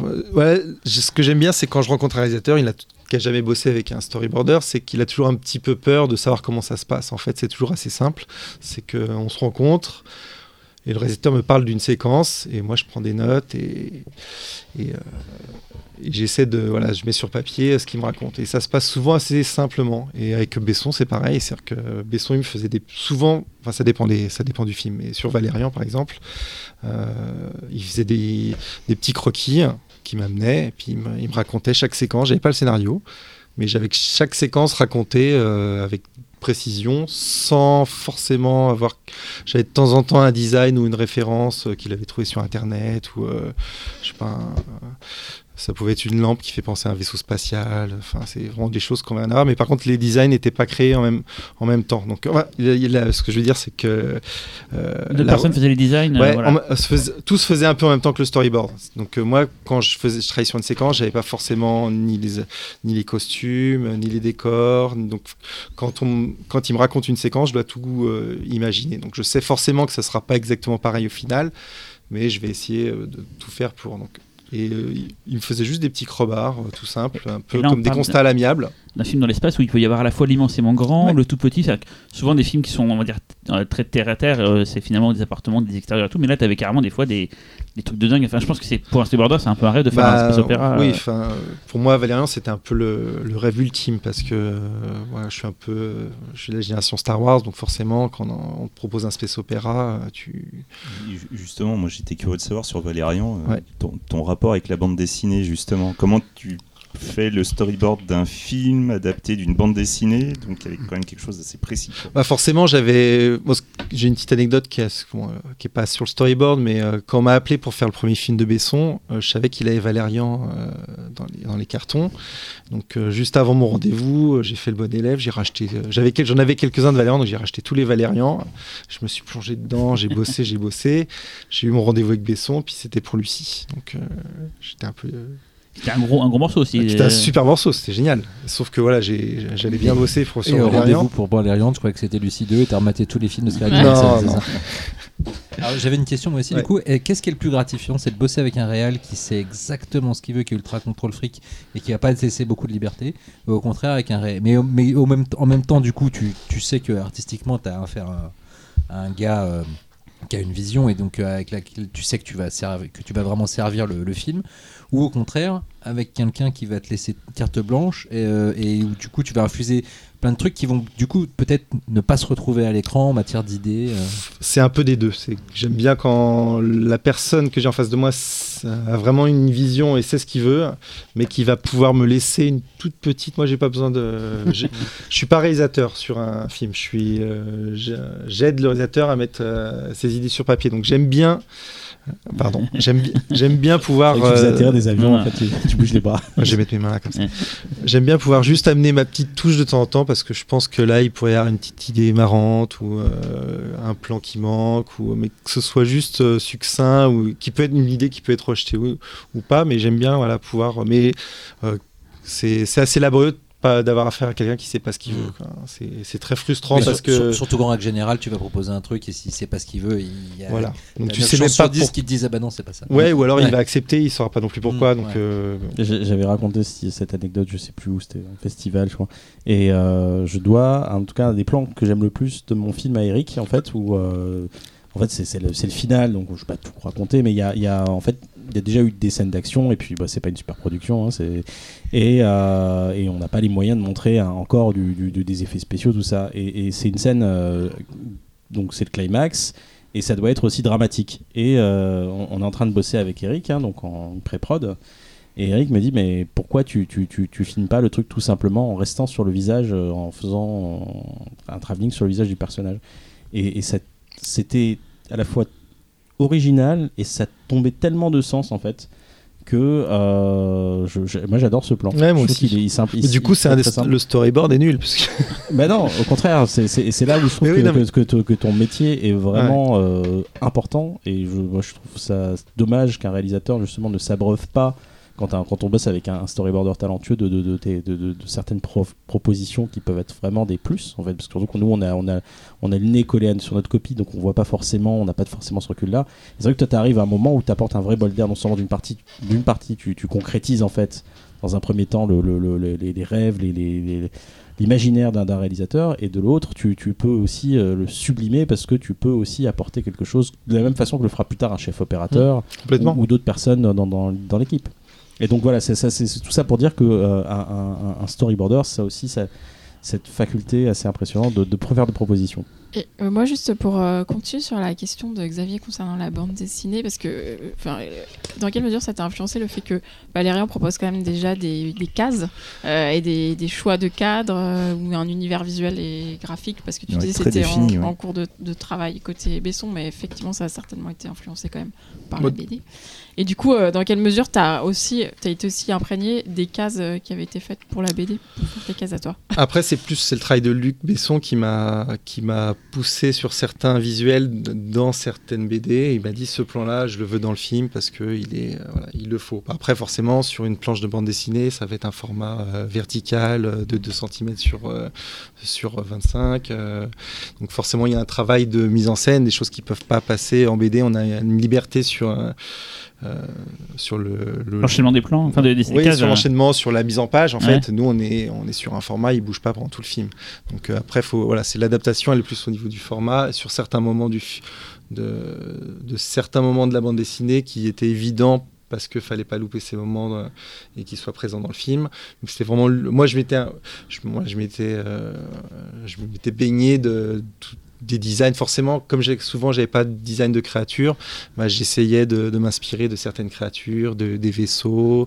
euh, de, voilà, for- forcément de tout, du- de tout le travail de Mézières qui est un, un truc de dingue.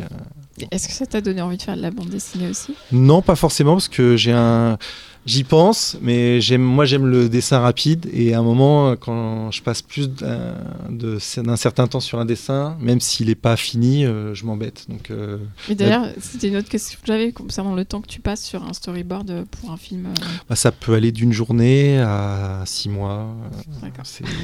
Il n'y a pas de, il y a pas de règle. J'ai une question qui va aussi dans le sens de ce que dit Véronique. Euh, tout à l'heure, tu disais qu'il y a différents types de storyboards, ceux qui vont storyboarder tout le film, d'autres qu'une séquence.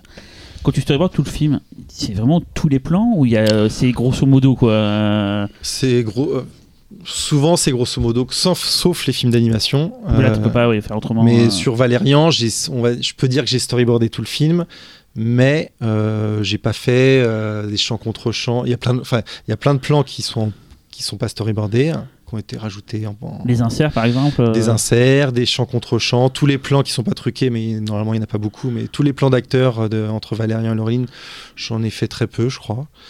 Euh, parce que Luc m'a dit, bon, ça y est, pas la peine, euh, ça, sera, ça sera du live, il y aura très peu d'effets spéciaux. Euh, mais sinon, il y a Donc c'était une direction principalement pour les effets spéciaux. C'est intéressant là ce que tu soulèves.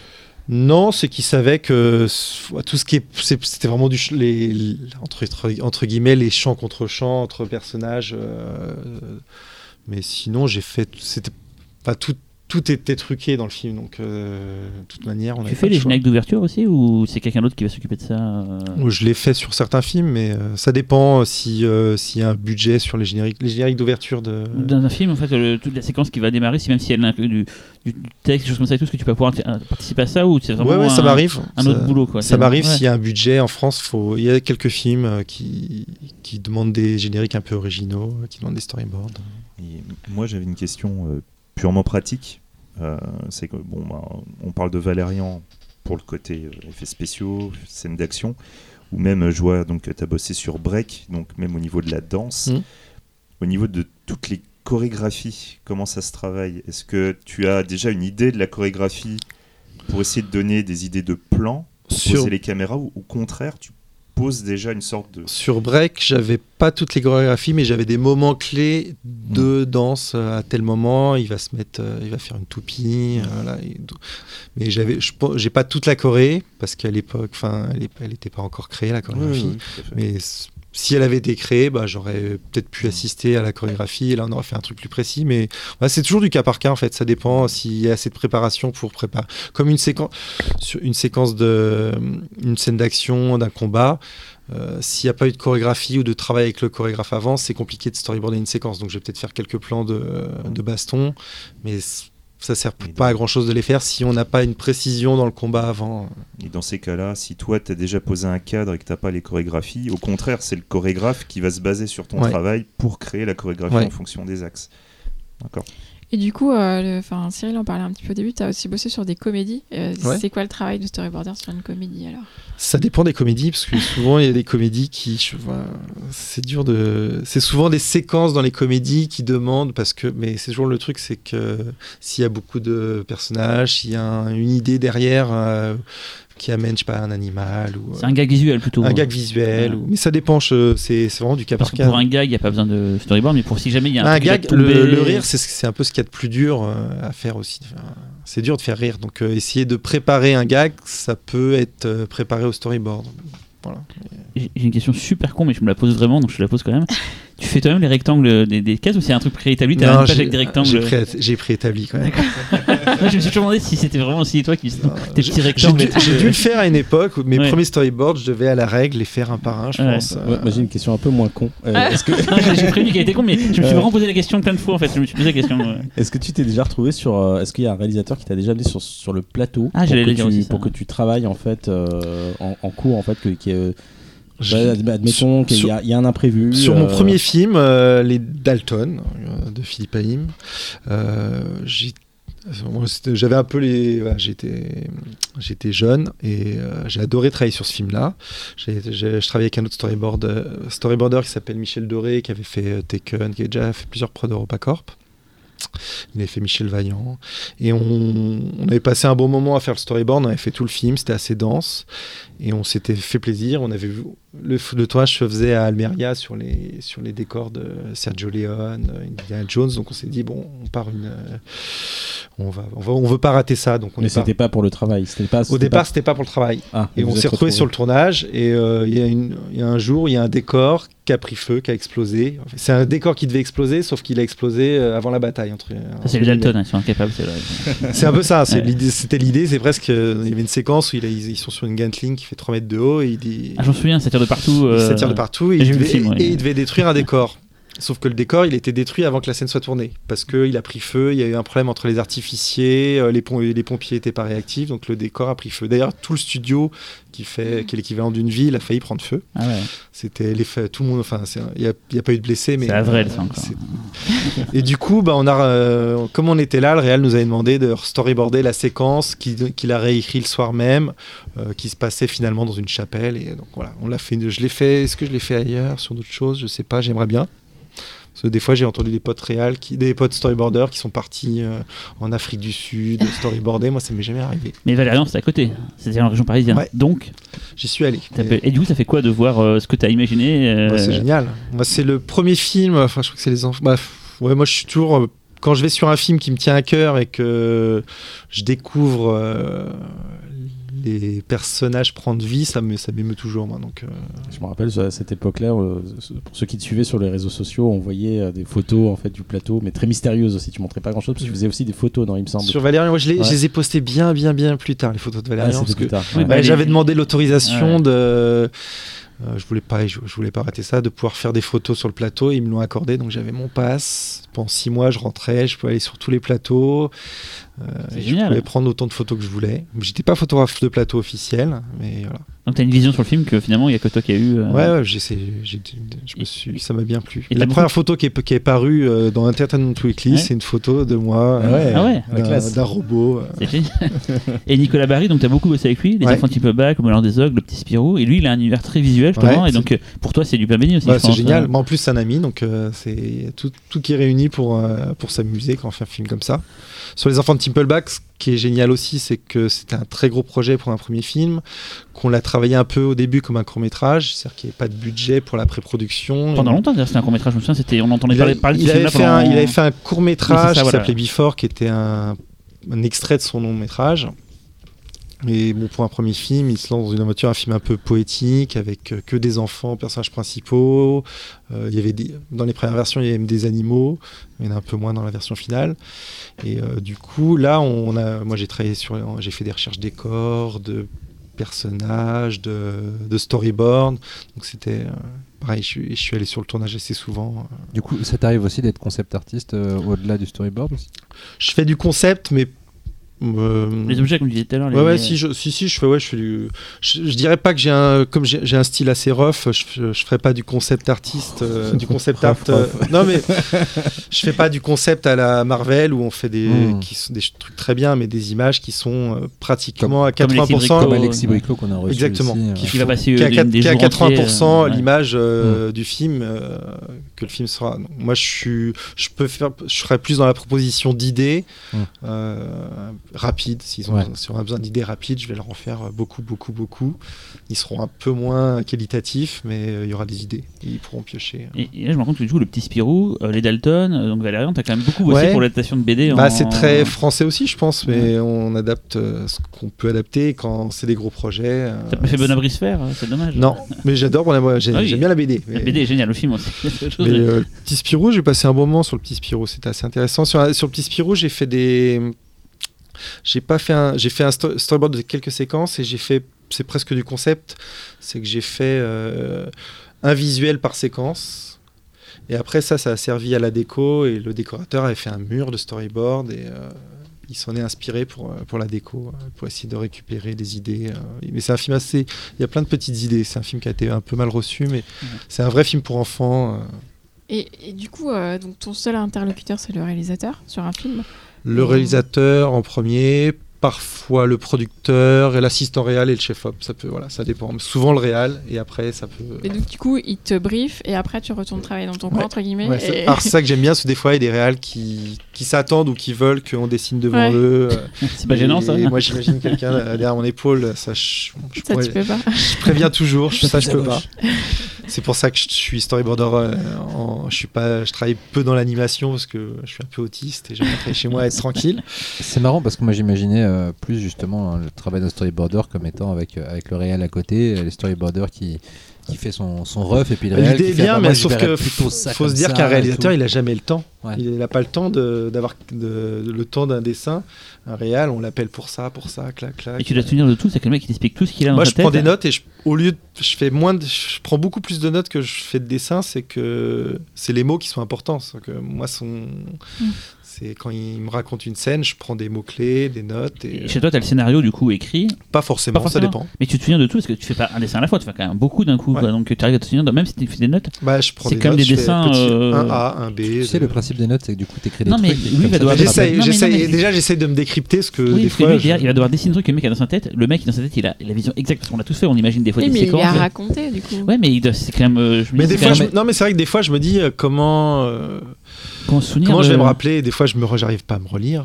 Ouais, Au-delà de ça, mais je parle vraiment des fois de se dire, attends, il Parce que tu dessines bien mais t'écris mal, c'est ça? Non, j'écris, il faut que j'écris vite parce que faut pas, je considère qu'il faut pas, je vais pas faire perdre de temps au réel, donc Mm. faut, faut que j'aille. Tu vite. pourrais l'enregistrer? Ouais, c'est vrai. ouais.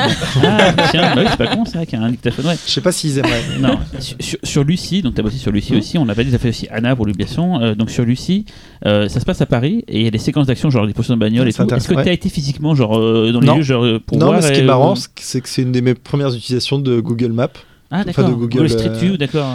Euh, Pour les séquences, ils savaient exactement à peu près où allait se tourner la scène, quelle date. euh, C'était 15 août, je pense. euh. Et sur les Tuileries, forcément, si tu veux bloquer une rue, les Tuileries, euh, t'as pas trop de choix possible.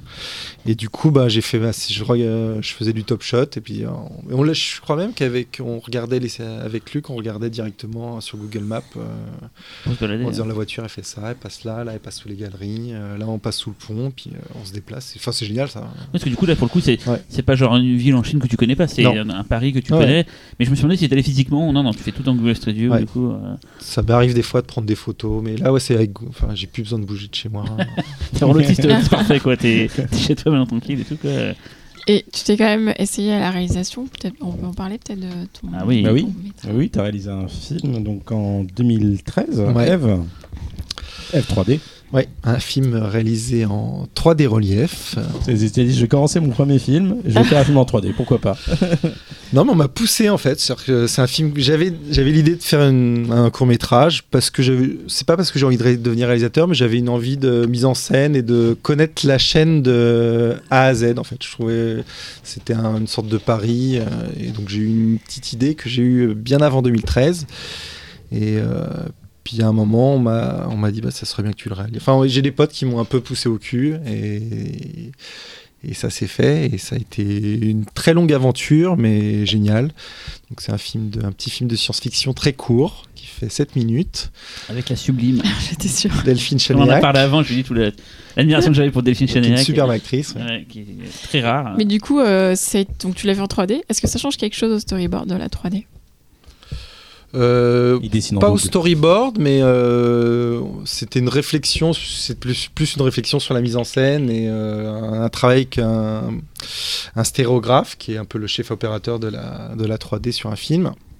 Et qui m'a. Parce que j'ai appris, moi j'avais des idées de la 3D. euh, je C'est pas possible que le mec qui était l'ancien de Hélène et les garçons, je sais pas quoi, non, il y a, un- tu sais, il y a un des plus grands stéréographes français, c'est un ancien Alain de de. Robe je, Non. je sais plus comment il s'appelle, mais c'est un ancien de genre de sitcom AB, mais c'est devenu le spécialiste français de la stéréographie. C'est un tueur apparemment, quoi. Alors là, il- comment il fait avec les cheveux plus, Non, mais je sais plus, c'est un un des mecs, c'est un des garçons de Hélène et les garçons, je sais plus quoi, et c'est devenu un tueur. C'est pas lui. Non, euh, c'est pas lui, je pense. lui. Là, c'est Joséphine de Robe qui était là. Son père était un, un grand euh, stérographe. Il a cru quand il a dit José. hein. Non, mais, mais, mais d'ailleurs, les, les ailes de la renommée, de, de- les ailes de, je sais plus comment ça s'appelle, du courage de Jean-Jacques Hano, qui est pour le Futuroscope, qui est tourné en 3D Ouais. relief. Et c'est pas impossible que ce soit peut-être son père ou elle qui ait bossé dessus. Je crois euh. pas, mais il a- elle, elle a fait les films de, de Wenders, Ah oui, a fait Pina, elle c'est a au niveau, fait, quand même, euh, puis elle continue à travailler avec euh, Wim Wenders. Pina. Pina, ouais, Parce que Pina, Pina, pardon. au niveau 3D, c'est au, au niveau. Et Quoi. du coup, c'était vachement intéressant parce qu'on considère que la 3D, c'est pas juste euh, l'image qui sort de l'écran, c'est aussi euh, l'interprétation d'une dimension, mais même derrière l'écran. Donc ça amène une, une temporelle, une dimension qui est, qui est très très intéressante à travailler en termes de mise en scène. Je, peux raconter comment moi j'ai connu- rencontré Eric parce que c'est un lien avec elle. Ouais. Euh, il il m'avait envoyé un petit Delphine mail. Chaniac. Non, non. il m'a envoyé un email, euh, je crois, on, on- le pif était dans une semaine, je crois, et il fait, ah, en fait, je fais ce court métrage, est-ce que c'est possible de le soumettre ruer, moi. Et je lui fais, bah non, euh, c'est- trop tard, euh, le fif, la fif c'est mort, là, c'est dans une semaine c'est mort, quoi. Il était tout gentil, je tiens, je vais regarder son cours quand même, et je trouve ça mortel, je putain, j'étais trop dégoûté de pas le passer, quoi, surtout qu'en plus, il fallait passer en 3D et tout, quoi, et donc je me suis rattrapé, j'ai pu le passer à. Non, Tu m'as- tu m'avais proposé de le passer en ah fait. oui, c'est vrai, mais tu voulais pas le passer en pas et, je 3D. l'ai- et je l'ai refusé parce que, euh, honte à moi, Ouais.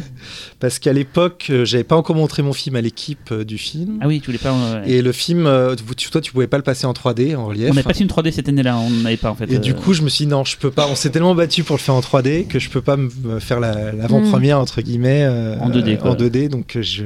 Oui, c'est ça, ouais. Et du coup, du coup, tu me l'as passé voilà. en, en- en ouverture d'hallucination Voilà, collective. Avant euh, Détective avant le D2, tueur. 3D, qui était en Ouais. 3D, du coup c'était parfait. Et, voilà. et j'étais même pas là pour le voir, du coup, j'ai- comme tu disais, j'ai jamais vu ton film en 3D ou en salle. euh, Ouais. malheureusement, je l'ai vu sur une télé, c'était très bien, mais voilà. quoi. Et, et vraiment, il est visible sur internet, je crois qu'il est visible en 2D sur. euh, J'ai un lien 3D, mais euh, bon, c'est si vous avez une grande télé 3D, parce que le film est vraiment conçu pour euh, du relief 3D cinéma, donc. euh, En plus, c'était des plans un peu genre dans la, dans la tuyauterie, dans, le- Ouais. dans les, euh, conduits. les conduits et tout, et qui sont un peu chiadés, quoi. Et je me souviens que ça m'avait rendu un bel effet sur la, déjà sur la télé. alors Non, non, mais la j'imagine 3D. pas- euh, Elle est trouve- native du coup, avec les deux caméras. Ah ouais, avec, on avait, euh, on avait, j'ai eu une grue, c'était génial. Oh, J'ai eu une grue avec euh, deux caméras et euh, fallait faire attention parce qu'au pixel près, euh, tout, tout, tout, tout- tout est foiré. Donc euh, ouais, c'était c'est une vraie expérience de dingue. Et on avait un plan de travail où le film se passe dans un, dé- un seul décor et on avait un- euh, des problèmes de déplacement de caméra. Comme c'est une grue, ça se déplace pas comme ça. Donc il fallait tourner euh, euh, par axe de décor. Et du coup, le premier jour, il fallait que je fasse la fin et le début du film. Le deuxième, je fallait fasse. Donc, euh, Ouais. j'avais un film court que j'aurais aimé tourner dans le sens euh, de la narration. euh, Et j'ai eu des petites contraintes comme ça, mais finalement, ça s'est très bien passé. Mais Et ça t'a pas donné envie de recommencer? Si, euh, si j'ai l'occasion, si j'ai l'idée, mais c'est c'est compliqué de faire un film euh, C'est mieux chez griller en 3D gribouiller, avec voilà. euh, des effets spéciaux. C'est long, c'est stressant, parce que moi, je suis un peu euh, de nature un peu stressé, donc. Euh, le tournage s'est très bien passé, mais après c'est voilà, c'est très long. euh. Et, et du coup, t'as fait le storyboard de elle, du coup? Oui, bah parce que oui. non, parce que souvent, c'est marrant quand quelqu'un fait un corps de métier, genre je pense à un maquilleur ou autre et tout. Souvent, quand il fait son premier film, il veut surtout pas toucher à ce qu'il a fait avant pour se concentrer. Ah non, si c'est le euh, storyboard, je me suis D'accord, donc voilà, tu as quand même gardé ça, quoi. Ouais. Bon, Non, non, j'ai tu fait, essayé. tu t'es fait une réunion avec toi-même, tu t'es dit euh, les trucs et tout. Mais c'est vrai qu'il est pas très poussé. Enfin, il, est, il est assez simple. Et du coup, les storyboards, en général, même, euh, ils viennent quoi tous les storyboards une fois que le film est fini? C'est un truc qui, qui est dans les archives. euh, Souvent, c'est l'auteur qui les garde, je pense. Moi, je garde les miens. Donc t'as euh, tout, est- enfin si on vient chez Ouais. toi, on va pas le On- faire, hein, Eric, t'inquiète, mais on peut voir l'intégralité du storyboard de Valérian, par exemple. Tu peux nous montrer. euh, Cela dit, c'est les grèves si on peut dormir chez toi. c'est- quand même ouf ça. Et donc t'as un site web d'ailleurs où tu mets beaucoup de- d'extraits. Ouais, j'essaye. euh, bah, je fais un peu de, ma- de marketing. hein, parce que, Bah, t'as un compte a- Instagram, on mettra le lien. Ouais, il n'y a euh, pas, il y a pas d'annonce de storyboarder, en tout cas de long métrage, donc faut, ça marche par le bouche à oreille souvent. Donc, On peut citer des, des films sur lesquels t'as travaillé, non Euh, Ouais, voilà, J'avais une question. Juste avant, Ouais. moi j'ai une question. Quand tu, tu, tu, tu as fait des études et tout, après pour rentrer dedans justement, comment tu fais? C'est que- compliqué. Alors, euh, il faut beaucoup de chance, je pense. Arriver au bon moment, rencontrer les bonnes personnes. Euh, moi, j'ai fait beaucoup de courts-métrages, j'en fais toujours. Je fais toujours un ou deux courts-métrages euh, parce que je sais ce que c'est de, de faire travailler des gens bénévolement sur un court-métrage. Donc, euh, moi, je l'ai fait, je l'avais déjà fait avant aussi. Mais, euh, donc, j'essaie de faire un ou deux courts-métrages par an pour, pour aider des jeunes réals. Pas trop parce que après. Faut bien, mais, bien vivre, ouais? Mais ouais, c'est enfin rentrer dans le métier euh, en storyboard. Le meilleur le, le meilleur moyen, c'est de rentrer par l'animation parce que c'est là où il y a vraiment beaucoup de travail et beaucoup de postes. Euh, le jeu vidéo, mais après en long métrage, c'est c'est au bonheur la chance. Il y a pas de, vais, faut contacter les réals. Moi, je le fais encore de temps en temps un petit peu. J'ai envoyé un petit mail à Jeunet il y a pas longtemps. Ah ouais. D'ailleurs, nous prépare écoute. pour Netflix d'ailleurs. Ouais, j'avais appris ça, puis il m'a répondu. Et t'as fait deux films d'animation. T'as fait Jacques et la mécanique du cœur et comment j'ai. euh, Non, pourquoi j'ai pas mangé Trois, mon j'ai père fait. Ah. Ouais, j'ai fait Jack et la mécanique du cœur. Comment je suis. euh, Pourquoi j'ai pas pas. Ouais, c'est ouais, je suis. Ouais, le premier film de. Jamel Debbouze. Ouais, je suis intervenu. Un... C'est du storyboard de post-prod. C'est un peu. D'accord. C'était un peu. C'est une post-prod laborieuse. Le film était compliqué à faire, mais ça. D'accord. Et j'ai fait Stubby récemment. Qui est un Ah, le film, truc avec le euh, chien ouais. Mais je crois que c'est un truc améri- américain, non Non, c'est un film français. Enfin. Il est annoncé comme un film américain, mais le film, cru, hein. toute la pré-pro a été fait à, à Paris, quoi. D'accord. Tout, tout le concept, le storyboard, et après ils ont travaillé au Canada. Et voilà. Et Jacques et la mécanique du cœur, donc le réalisateur euh, Mathias Malzieux. Ouais. Tu prépares son premier film live ou c'était déjà tourné Je sais Le pas. film est tourné, était tourné cet été, et j'ai travaillé un petit peu dessus euh, avant l'été. Et Ça s'appelle? Ça s'appelle Une sirène à Paris. Et du coup, c'est un film de, de, de fantastique. C'est quoi C'est? Ouais, c'est une sirène à Paris. c'est adapté d'un roman de Mathias qu'il a Euh, sorti. Très euh, naïvement, je pensais pas du tout. Oui, d'accord, ok. On en parlera quand ça sortira. mais... le truc euh, sur les, Ah, sur les voitures de flics, Ah non, non, non, non, mais bêtement, je non c'est un film, c'est c'est un film très poétique. Non, mais j'ai oublié que qui- c'était un truc encore secret. j'ai- Dans ma tête, j'étais comme un con. Je suis... non, Non, je mais c'est- C'est la forme de l'eau dans la scène.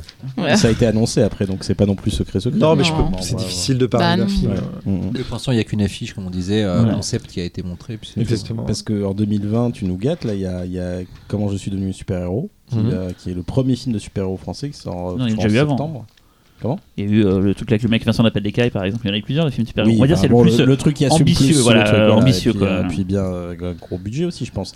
Et puis le prochain OSS. Ouais. Alerte Qui est en tournage, en qui vient de partir au. Kenya. Et le SS, c'est pareil, c'est, ça vaut de la comédie, comme c'est très graphique, il y a beaucoup de décors et tout. Là, tu as dû faire beaucoup de choses, je pense. Bah, moi, c'était un rêve de. J'adore les OSS et j'avais essayé de bosser sur euh, le 2. Je crois que c'est le 2, c'est le premier. euh, J'avais vu le premier. Et, Et et t'avais envie de faire le J'avais, ouais. j'avais contacté, j'avais essayé de contacter Azanavicius et puis il m'avait pas répondu. Puis là, on m'a contacté par hasard. Et donc j'étais super content parce que j'adore OSS 117, je suis un gros fan. Mais t'as pas fait de Nicolas Bedos avant T'as pas fait La Belle Époque, par exemple euh, d'accord. Non, non, c'est le, c'est le chef d'écho de Petit Spirou, Stéphane Rosenbaum, qui a donné mon numéro au premier assistant réel de, de, de- Nicolas Bedos de Nicolas Bedos. Ouais. Et ça c'est fait. Donc j'étais super content. J'avais parce que chez- j'ai une petite euh, statuette d'OSS chez moi et, il y a quelques années j'avais même un portrait de René Coty dans mon Ah, d'accord, donc euh, le, fan a- celui quoi. Donc là, pareil, t'as fait, t'as fait J'ai fait toutes les film. séquences euh, un peu complexes à imaginer. Donc il y a forcément, comme ça se passe en Afrique, il y a quelques séquences avec des animaux. Donc euh, voilà.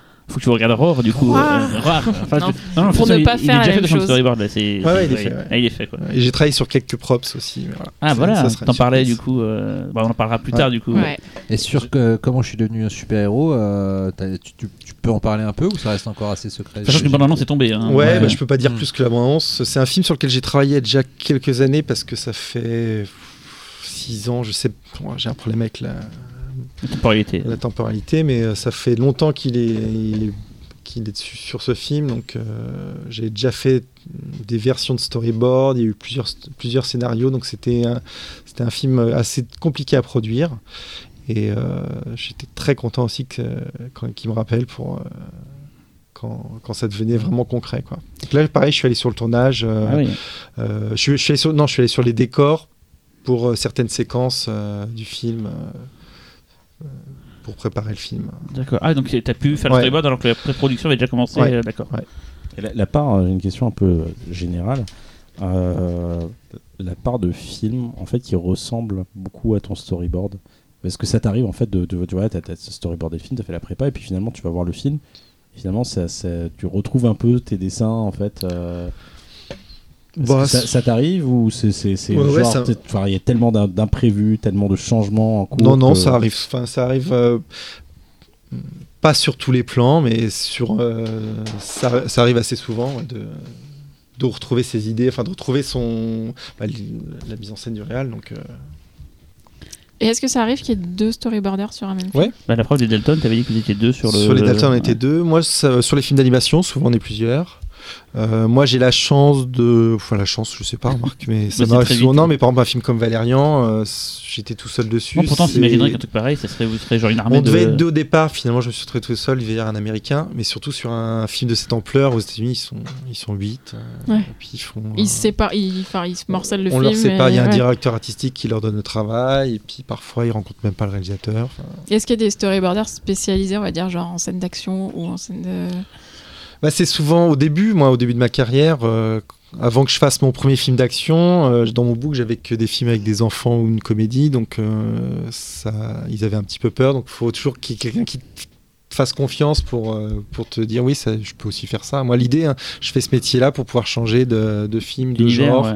et ce qui me plaît c'est de pouvoir, maintenant je peux rayer, j'ai pas, fait, j'ai pas encore fait de Justement, te demander qu'est-ce que t'as pas encore J'ai fait. pas fait de film de zombies, j'ai pas fait. Ah. euh, je- il me manque des choses, voilà. J'ai. From Paris to Love, c'est ton premier film d'action From Paris to Love Je ou- croyais que t'allais dire c'est ton premier film de zombie. Non, non, euh, c'est le premier, non? Ouais, je crois que c'est le premier. Bah, Faudrait celui-là, justement, euh, mon premier rendez-vous avec le réalisateur, euh, et, Pierre euh, Morel, du coup. il m'a- dit Ah, t'as pas de scène d'action dans ton book, euh, ça m'embête un peu. Et c'est le producteur, c'était, je crois que c'est Thierry Guillemard, je- qui, qui a, qui a dit Non, mais euh, enfin, vas-y, prends-le. euh, alors que je le connaissais même pas.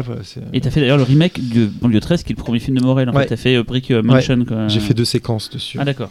Et ça se fait pas de faire des faux, des faux storyboards, entre guillemets, pour avoir des choses dans ton book Pour montrer que tu peux non, le j'ai faire fait un, allez, j'ai fait un faux storyboard une fois. C'était pour euh, la Jack et la mécanique du cœur, parce que euh, ils avaient besoin d'un making of et forcément euh, ils viennent voir un storyboarder en post prod, quoi. Donc, euh, enfin ou en, Ah, d'accord, oui, pour ça, ouais. ils se sont réveillés un peu tard, donc ils sont venus chez moi, puis ils m'ont demandé parce que tu pourrais pas refaire un Mhm. petit dessin. un Voilà. truc Je qui, que c'est la seule, existait déjà, en fait. c'est la seule fois et j'ai refait un- une, une case que j'avais déjà fait. Moi, je vais parler d'un film, je pense que tu t'attendais pas qu'on en parle ici. Je pense qu'eux-mêmes ne Ah. pensaient pas qu'on en parle ici. Que Un film que j'aime beaucoup et je me suis dit, tiens, qu'est-ce que tu as pu apporter à ce film-là?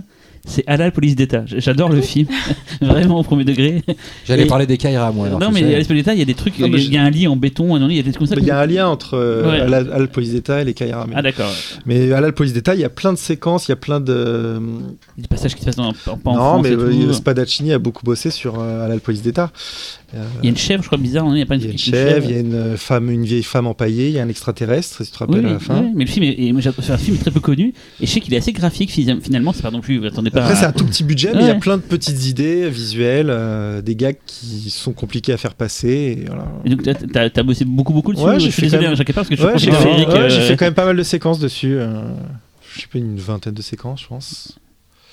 Et ouais il est, il est- c'est un film sorte de une sorte d'OSS 117 du Bled quoi Ouais, mais ouais. qui est moi, pas très connu en moi, fait, j'adore, et- j'aime, j'aime beaucoup Eric Ramsey. En plus, comme j'ai, j'ai passé pas mal de temps euh, sur le tournage des T'as été, Dalton. ah oui, t'as été sur le, sur le tournage de Police d'État ou pas du tout? Ouais, ouais, j'y suis allé, j'ai fait des photos de plateau encore. génial. Ouais, quand les- Cyril a les yeux qui brillent. Ah oui, parce que je sais, ce film-là, il est, il est ouf. Mais... Ça m'a fait plaisir parce que quand- je crois que quand je suis arrivé sur le plateau, il, il- il s'apprêtait à tourner une scène et puis il y a Ramsey que je connais pas bien du tout, mais qui se rappelait de m'avoir croisé sur les Dalton.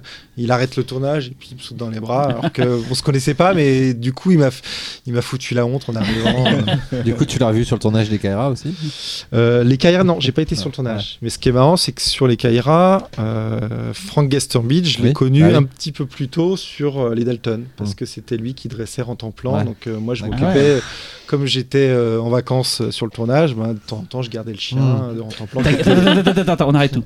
Tu as gardé en temps plan Bah, j'ai gardé en temps Mais c'est génial, Eric. Ouais, c'est Euh, génial. On a commencé par Non mais attends, Genre de tout Ça ce qu'il nous a ton- raconté, c'est ce que t'as préféré sur On Dalton, invité pour ça. en Sur fait. les Dalton, j'ai rencontré Marthe Villalonga, Darry Ah oui, Cole. euh, Ah, c'est est génial, mais attends, j'adore. Et t'as surtout rencontré en temps Et tu l'as gardé quoi. c'est- Non, je l'ai pas gardé.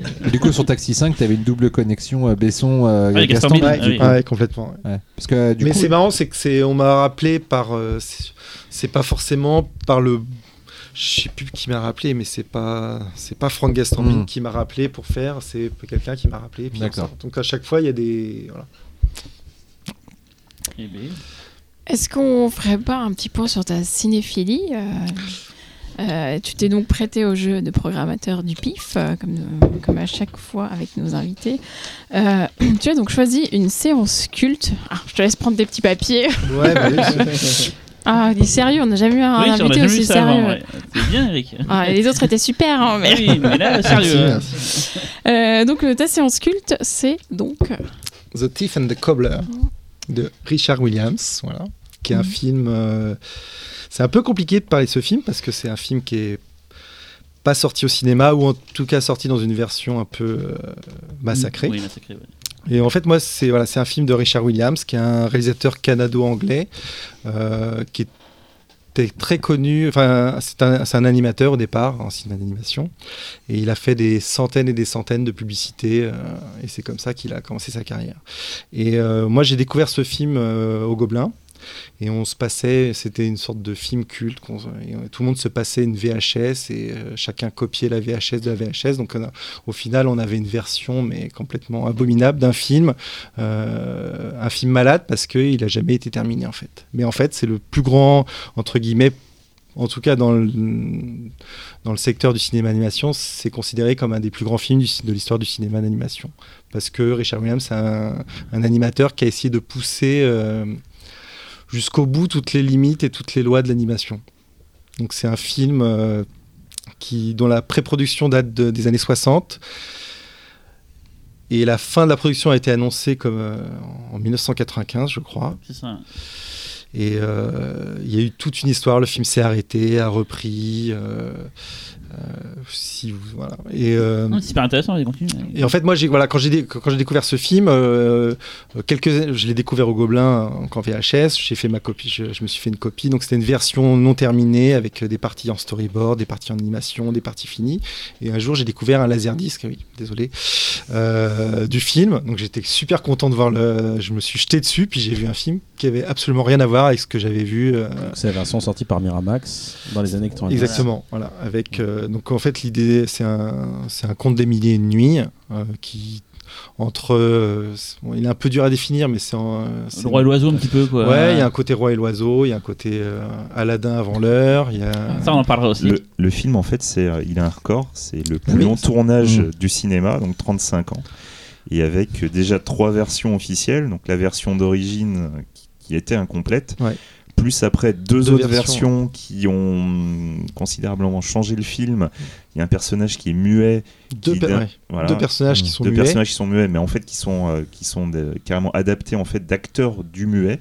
Et euh, bah, eux, en fait, on entendait Ouais, c'est- leur, euh, le leur second pensée. Alors, euh, je ne sais plus. bah, c'est les deux. Le voleur. En fait, ah, les ah oui, le voleur, oui. Les deux personnages Ah principaux oui, du film, en fait, ils sont pas l'autre aussi, c'est Et vrai, du coup, en fait, oublié, ouais. tu as, euh, bah, tu entends leurs pensées, ils ont rajouté des numéros musicaux. Ouais, et des- ils ont rajouté des ça- scènes de, ça n'a plus rien à de voir, sur- personnages qui sont censés être muets, qui en plus, il y a une sorte de, de, gag, visu- de gag à la fin du film qui, qui perd tout son sens. Mais les deux personnages principaux qui sont muets se retrouvent à parler, à penser. Donc il y a une voix off qui, qui est présente tout le long du film. Enfin, ça devient. Ça, c'est la version. C'est la version Miramax. En Ouais. plus, il y avait un truc délirant sur cette version, c'est euh, ce que, ce que je disais, parce que alors, je- j'avais déjà entendu euh, plein de fois parler du film, mais j'avais jamais pensé à, à pousser euh, la recherche pour trouver une bonne version, alors qu'elle n'était pas bien compliquée à trouver. Mais elle est assez récente en fait. ouais. hein, ouais. Et euh, bon, j'ai pris une claque euh, assez monumentale sur les, les 25 dernières minutes. C'est un des Mm. trucs les plus fous que j'ai jamais vu sur un Mm. écran. C'est dingue. Et je rêve du coup maintenant de voir ça sur un écran de cinéma. C'est juste incroyable. Et, euh, et je, je lisais un truc, c'est que euh, final, quand le, le film en fait euh, a été retiré des mains du réalisateur pour être confié à un spécialiste de l'animation cheap pour pouvoir le finir vite dans les temps et pour pas cher, euh, ils sont même allés jusqu'à euh, parce que le film a été euh, prévu pour être de l'animation à 24 images par seconde, ce qui est extrêmement rare, voire euh, totalement inédit. Ouais, on faites le on anime calcul, pas ça fait autant, beaucoup. ouais, on Ouais. pas autant, on fait de la mission simplifiée normalement. a- Disney le fait un peu, Ouais. mais Mm. euh, Et ce qui, ce qui donne des séquences fluide. Il y, a- il y a un plan très bref dans le film, c'est celui du cavalier avec le dos criblé Ouais. de flèches qui monte sur le au cheval. ralenti et Ah. son cheval avant soit ralenti dans la nuit. Et ce plan est juste hallucinant. C'est- Je crois que c'est un des plus beaux plans d'animation que j'ai vu de ma vie. Ouais, même la scène où il monte sur le cheval, Ouais, et il, ouais. il a 15 flèches dans, ouais. Et tu sais, quand je me suis dit, tiens, c'est un film fait que de la synthèse, un peu comme Non, mais c'est euh, ça, Miyazaki. t'as Et des- après, je me suis dit, non, c'est les années 60. Non, non, mais C'est que t'as des, quoi. des plans d'animation de décor. euh, Aujourd'hui, on se dirait, ah bah tiens, c'était fait en 3D. Ouais. Ouais. Mais non, c'est animé image par image, donc c'est un, c'est un travail de fou. Et pour, pour arriver à ce résultat-là, faut des animateurs, Mm. de, les plus grands animateurs. euh, Et justement, existants. ce qui était dingue, c'est que dans cette version cheap, en fait, du film, euh, ils ont euh, enlevé des frames d'animation des scènes euh, à 24 Ouais, pour images par ça- seconde pour que ça ressemble au, soit- vers- au, côté, au truc cheap rajouté. Mm. Et apparemment, finalement, en fait, tout ça fait que euh, il y, a- il y a certains analystes qui se sont dit, si on fait le calcul, et, euh, peut-être que le fait de faire la version cheap a coûté plus cher que ce qu'il aurait fallu pour finir le Ah film ouais. correctement. Euh, finalement, Ça fait penser à la version dingue. américaine de Nausicaa, la bataille des étoiles, je crois, je sais pas quoi, et qui est une version complètement massacrée Ouais. de- du film de Miyazaki. Et, et je sais pas si c'était Miramax qui était derrière. euh, qui était derrière Miramax, euh, Miramax, ouais. aussi derrière Ouais. Nausicaa. Ah, donc c'est qui tué. euh, une Mais bonne partie de la, du message écologique en fait. D'accord. Ce qui est intéressant, moi j'ai découvert le film, c'est qu'on dirait que ça a été le réservoir de tous les autres films d'animation Ah bah, qui ont été faits entre temps. Là, tu en as parlé d'Aladin, Ouais, c'est Pas, justement- que d'animation. Non, justement, en fait, non, oui, on parce peut- qu'il on y a sent du il y a eu- Peter il y a eu Jackson, tellement de- J'ai pensé aux deux tours. hein. Bah oui, le- les plans séquences. T'as eu tellement de techniciens en fait qui ont travaillé sur le film, qui du coup à un moment ont été travaillés sur d'autres Mm. films, et en fait à chaque fois bah, ils sont partis avec des idées du film qu'ils ont insufflé dans les, Ouais. les- les autres productions sur lesquelles ils étaient, et en fait petit à petit bah ouais ça s'est Ouais. dilué. D'autant qu'apparemment, Richard Williams euh, virait des mecs à tour de bras. Oui. euh, Ouais, ouais. Moi, je connaissais pas du tout le film, c'est grâce à toi que j'ai découvert. Et tu nous l'as vendu en disant c'est fait par la personne qui a fait les parties animées de Roger, Roger Rabbit, Rabbit. en fait. euh, Ouais, et c'est le- que tout de suite ça donne le ton en fait euh, de qui c'est en fait ce bonhomme. En quoi. fait, c'est Spielberg qui l'a récupéré pour euh, Roger Rabbit et il, a, il est co-réalisateur de Roger Rabbit puisque c'est lui qui a réalisé les- toute la partie Et- animation. Pensez de- au plan de quand il y a les- le, le- le- le frigo qui tombe et que ça- Ouais. la caméra tourne, c'est tout de suite c'est voilà, c'est Est-ce voit. que dans ce film-là, dans euh, The Thief and the Cobbler, on- il n'y a aucune limite, euh, avec l'animation, il n'y a aucune limite. Et c'est ce que s'est dit euh, Richard Williams. Donc, tu as des plans qui sont infaisables en prise de vue réelle. Même, même presque aujourd'hui, avec la 3D, euh, si on veut faire quelque chose comme ça, ça serait complètement. Il joue, il joue avec les 2D, les aplats, la tailles 3D, aussi, le- les trompe-l'œil, la fin, perspective. euh, C'est. Alors, Quand tu regardes le film, tu dis, mais même encore aujourd'hui, c'est tellement putain d'ambitieux. Hmm. C'est-à-dire que tu as des scènes, déjà, bah, t'as l'impression que tu as plein de styles différents qui s'entrecroisent, donc t'as pas finalement t'as pas de règles Mais- en fait. Mais Justement, Et là, là qui où est tu as incroyable. raison, c'est qu'en plus, les, les- la différence de style servent à justement définir les personnages. Mm. Ouais. Si tu regardes bien, chaque personnage a vraiment son style Ouais. particulier Mm. et très souvent avec son décor particulier et tout. Enfin, Et ça, c'est pas quelque chose que tu peux voir dans un film aujourd'hui. Tout est Bah tellement. euh, t'as tellement de. T'as un cahier des charges, il faut que Mm, tout. mm. T'aies une, une DA cohérente. Et là, en fait, c'est total freestyle. Et c'est peut-être, bon, tu me diras, c'est peut-être En pour fait- ça aussi que le film ne s'est jamais fini. en fait. Quand on voit le Mais- film, on se dit tiens c'est marrant, euh, ça c'est euh, pompé par Aladdin machin et tout. Et en fait à la fin, donc faut expliquer qu'il y a une version sur YouTube qui s'appelle le Recobbler Cut où Ouais. il y a donc tous les mélanges du du euh, du, du, merde, du euh, la workprint, du vrai film, du machin et tout. Et à la fin il y a un petit module où il y a quelqu'un, je sais pas qui c'est d'ailleurs, qui a celui de l'animation, qui explique plein de choses sur l'histoire du film et qui explique pourquoi et ça peut-être nous l'expliquer Eric pourquoi euh, Miramax a massacré le film finalement. Euh. Pour le sortir, je pense. Enfin, je sais Oui, mais c'est quoi les liens Il y a des liens. un Je, je connais plus- pas exactement le. Miramax appartient à Disney. Je crois qu'il y a un truc comme ça, c'était une histoire de euh, fallait sortir le film assez rapidement, fallait qu'il ait une sortie. entre Parce que le, le, le, le vizir de, de Cobbler, c'est c'est Jafar et le, et le génie en fait. hein. C'est pas compliqué, vous Ouais, prenez ouais. les deux, c'est tu te dis mais Jafar, le vizir, euh, Jasmine, euh, même, même Ouais, Yago. là, le, le euh, même le, le- le- ouais, le même le, Le père de la le père fille, tout, tu dis merde en fait Aladdin euh, Après, tout à ce film, moi en je, fait. suis, je vais défendre aussi Aladdin parce que je, je trouve que c'est un- c'est aussi un bon film et que C'est mortel, il y Aladdin. a des mais- il y a des références qui sont très visuelles, mais finalement on va pas forcément dans la même direction en termes Oui, mais de. Disney- Parfois, il y a Euh, même des idées de scène. hein. La- les chutes sur les. Sur- Oui, c'est vrai, sur les les- toits, sur oui, sur les toits, sur les toits. Oui, les le- dans le sable, il y a peut-être des animateurs tout, aussi qui euh, ont bossé sur mais- les deux. Je sais que- moi j'avais les premières fois où j'ai discuté, j'ai discuté avec un animateur qui travaillait chez Disney et qui a animé des séquences du, de- de- parce que beaucoup d'animateurs y sont passés. Donc, Mm. euh, et comme il n'y a pas beaucoup de très grands animateurs. euh, Mais Disney est connu du fait, on, sait, on sait tous pour le roi Léo et le roi Lion. Il y a eu Nadia le secret de l'eau bleue avec euh, Atlantis, je crois. Ouais. Ouais. Enfin, Il y a ils eu sont- là-haut aussi. Ouais, ils sont connus pour en mode bon, euh, tu te tais quoi. Voilà, Mais on, on a des idées.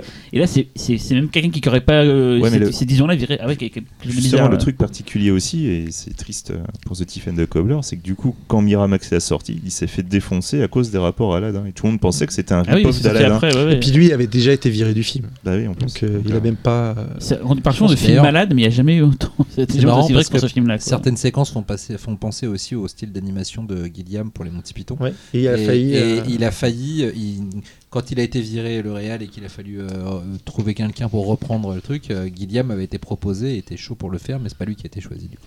Ils auraient dû bosser ensemble sur Don Quichotte. Ouais, ça c'est aurait été clair. sympa.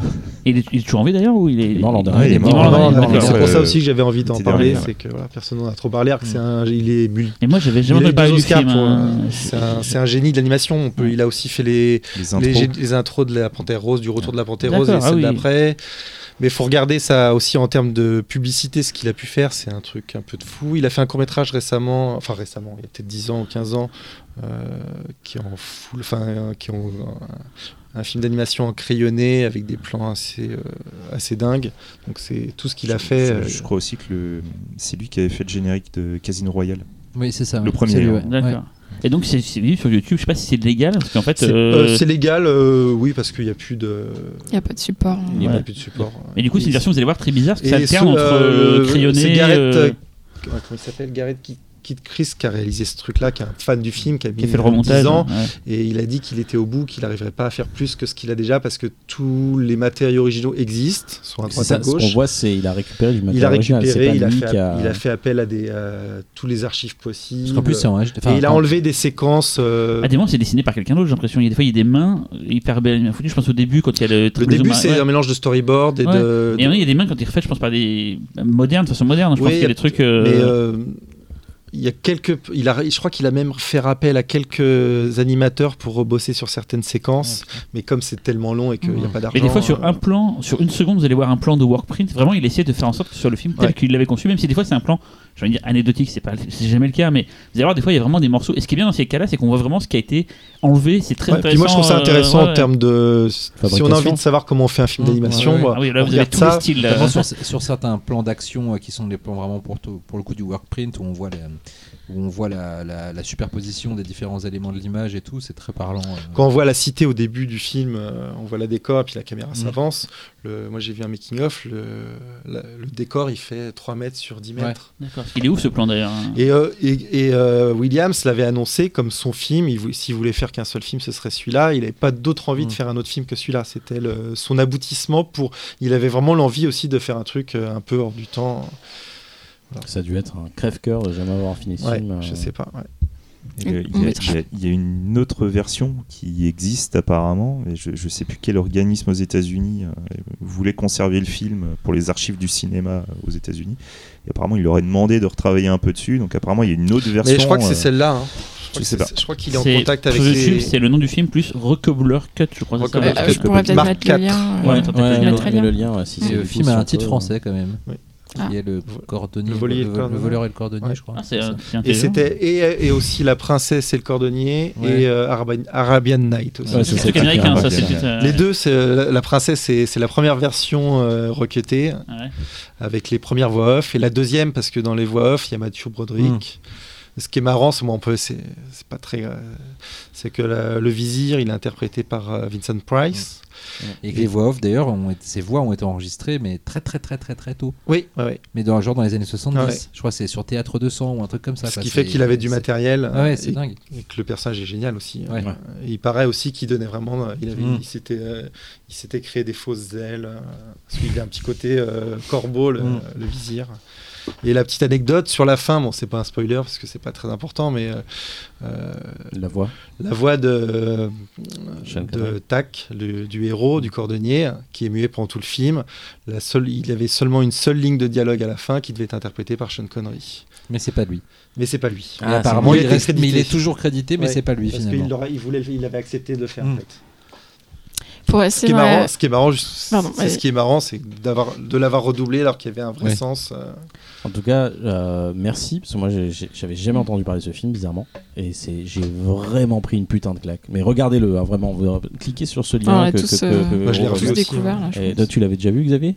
Non, non, non, non, non, c'est grâce à toi. euh, je, je connaissais deux noms, mais non, mais je, que mais non, bah en même temps, il fait partie des records de tournage, donc Ouais, mais tu- moi, tu- vraiment, c'est c'est euh, normal en fait moi, de je le connaître de nom. j'ai vu toute l'histoire du Mais- film, j'ai dit, Ah, c'est dingue qu'un truc pareil soit pas si Mais c'est vrai que euh. moi, j'avoue que j'avais déjà vu quelques images, et c'est vrai que ça, me- ça me donnait pas trop envie. Oui. Mais sur des images comme ça, Ouais, pas animé. ouais. tu, tu te rends pas compte de ce Non, que tu vas voir. C'est quand tu le regardes, tu Tu fais. par rapport à. Ah ouais, quand même, c'est. Ouais, euh, T'as quand, on avait fait le spécial animation, j'avais, même si j'avais finalement pas pu être là, mais j'avais joué avec l'idée de prendre le Wizard ouais, de Bakshi, ouais, ouais, ouais. qui est un que j'avais jamais vu et qui est un truc qui, m'excitait beaucoup. Et puis quand je l'ai commencé à le regarder, puis Oui, tu- ah ouais non, je vais pas le prendre. Oui, voilà. Wizard, là c'est l'inverse en fait, c'est là que tu, là, tu- Moi j'ai j'avais prendre le roi et l'oiseau parler du film. pour l'animation et, euh, et pour moi c'est vraiment le roi et l'oiseau. euh, C'est Ouais. une sorte de cousin éloigné. Ouais, euh, j'aime beaucoup le, fait- roi et l'oiseau. J'ai fait, hésité à prendre le roi et C'est un l'oiseau. chef-d'œuvre mais- le roi et l'oiseau aussi. Ça fait film. Il y a un côté un peu film soviétique, ces films soviétiques complètement barrés, tout à fait. complètement démesurés. En même temps, il y a du. Buster Keaton, il y a, des- hommages à Tex Avery. Et les lois de l'animation, de l'animation de chaque personnage, elle est, elle est fabuleuse. Elle est... Moi, ce que je dis, c'est qu'un un, un- un animateur, c'est c'est un très grand dessina- dessinateur, mais c'est surtout des très grands acteurs qui sont derrière chaque Ah, personnage. D'ailleurs, apparemment, il a poussé chaque, euh, chaque euh, euh, Animateur. animateur à, à vraiment euh, à, à s'inspirer d'eux-mêmes. Mm. Enfin, et et c'est apparemment c'est le cas. Enfin, c'est ce que j'avais lu un petit. Est-ce que tu as trouvé le storyboard du film? J'ai quelques cellulos. Ah. donc, Ah. J'ai raté dernièrement, j'ai raté quelques storyboards. Ah, on va dormir chez toi alors. Et, quand on voit les dessins, juste les cellos, ils sont grands comme ça. Ah ouais, il faut imaginer que. c'est il comme fait ça. quasiment un mètre de large. hein, Pardon. un mètre de large. Non, mais il faut que les gens puissent les voir. Avec des couches, Ah ouais. c'est c'est un truc de euh, fou. Ça, m'impressionne que, enfin, n'y ait pas de mécène, quelqu'un, un amoureux, Ouais. on va dire, du cinéma qui ait mis du fric pour. euh, pour il faudrait, hein, sauts, parce que c'est. a une telle pièce d'art. quoi, Netflix, allez. Ah, Il y, a- y a un moment aussi, de l'argent euh, partout. suite à Roger Rabbit, euh, si si, il y, a- y a eu une manne d'argent qui arrivait pour le Ouais. continuer, mais c'était pas suffisant. Ouais. D'ailleurs, j'ai vu qu'il y a un Ouais. Roger Rabbit 2 en, Mm. en Dieu. préparation et qui va être, qui va être dédié à Rachel Williams. C'est pas Ah, d'accord. Tu as choisi un autre film d'animation pour la séance euh, jeunesse. Oui. Qui est donc. Brisby et le secret de Nîmes, de Don't Bluff.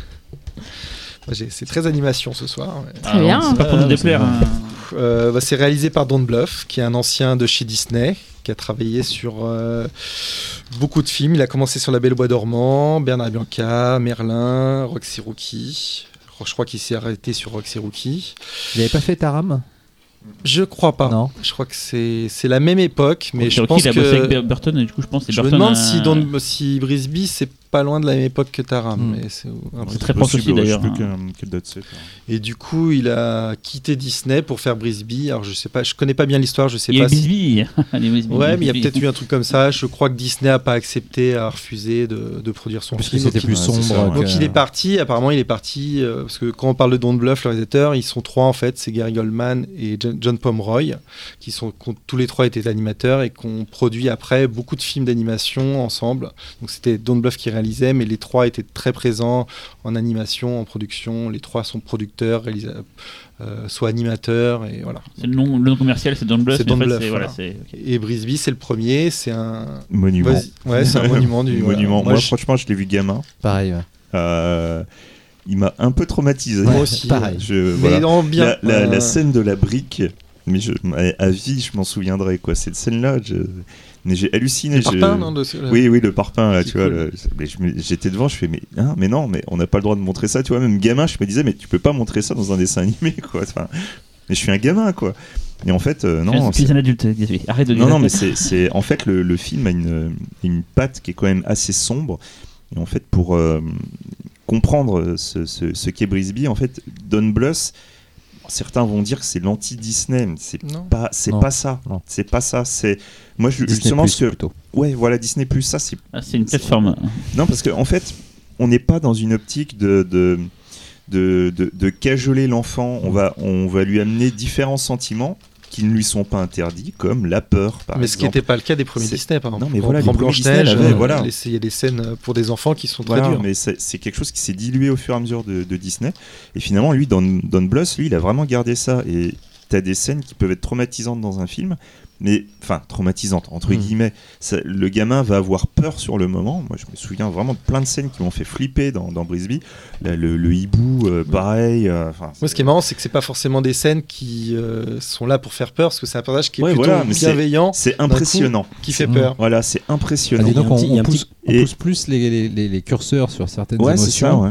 Et en fait, surtout, il y a, y a cette impression, en tout cas quand tu découvres le film Ghost, c'est que ça peut basculer dans le, dans, dans, le- dans, le- dans le vraiment sombre. Ce qui, est une impression que tu n'as pas dans les Disney depuis très Non, très ça, longtemps, ouais. où tu sais que globalement, ok, à un moment donné, on va te faire un petit. ah, Est-ce que les personnages ils vont survivre? Mais tu sais très bien que ça va très bien se terminer, etc. Et tandis que euh, je trouve que dans Brisby, euh, y, a- y a- y a- il y avait un truc de plus sombre aussi lié, je pense, au.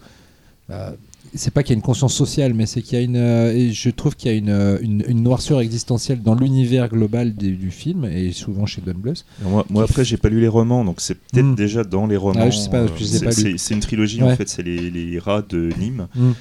C'est peut-être déjà dans les romans, je sais pas. Mais du coup, euh, en tout cas, je trouve qu'il y, a, voilà, il y, a y cette noirceur dans l'univers qui fait que même si euh, les personnages sont mignons, enfin certains, etc., et que c'est globalement très bienveillant, etc., il y a toujours ce, ce, ce risque que ce- ces personnages soient confrontés à, à la noirceur de l'univers dans lequel il évolue, et ça, c'est vraiment un truc en plus Un qui petit a par côté rapport à euh, Disney. trouve. Dark Crystal aussi dans le, Oui. dans le Ouais, ressenti. ouais, c'est la, ouais. c'est la grande époque. Enfin, Ouais. c'est la- on n'est pas loin. dans- Taram aussi, quoi. C'est kiff Ouais. kiff. hein. mm, mm, mm. Moi, moi, je l'ai découvert hier. Je, crois que je pensais l'avoir vu ce film-là en fait, et du coup, je l'ai découvert euh, grâce à ton choix.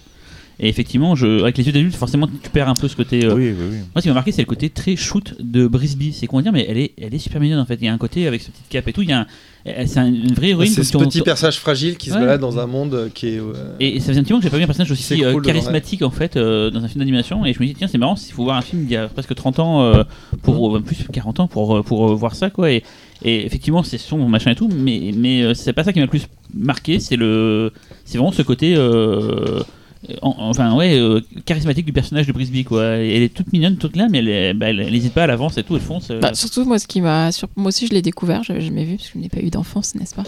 Euh, et- tu, tu veux, tu veux parler, euh, tu Véronique? lisais des poèmes dans les cimetières c'est pour ça que tu n'as pas eu euh. Non, et non, ce qui m'a surpris, c'est que le personnage principal soit un adulte et une maman, en fait. Mm. Euh, et je trouve ça quand même très audacieux pour un film qui s'adresse aux enfants, pour les intéresser. Les veuves. Alors qu'il y avait des enfants Oui. dans le, il y a des enfants dans l'histoire parce qu'il y a ces enfants et qui, en plus un des enfants qui est malade. Qui sont très secondaires. hein. Et, et ouais, voilà. Et alors que là, du coup, bah, c'est une dame. Et, euh, et j'ai pensé un peu au film euh, dont tu avais parlé, Laurent Félidé aussi, par Ouais. moment, en fait. Et je trouve que le film bascule vraiment dans la noirceur quand on comprend que les rats sont des rats. En fait, Euh, il y a ce côté un peu. euh, parce qu'on est habitué, effectivement, à l'imaginaire Disney où oui, les animaux parlent, pourquoi pas. Oui, j'aime bien cette Et- idée aussi qu'on explique coup, à un euh, moment très voilà, simplement exactement.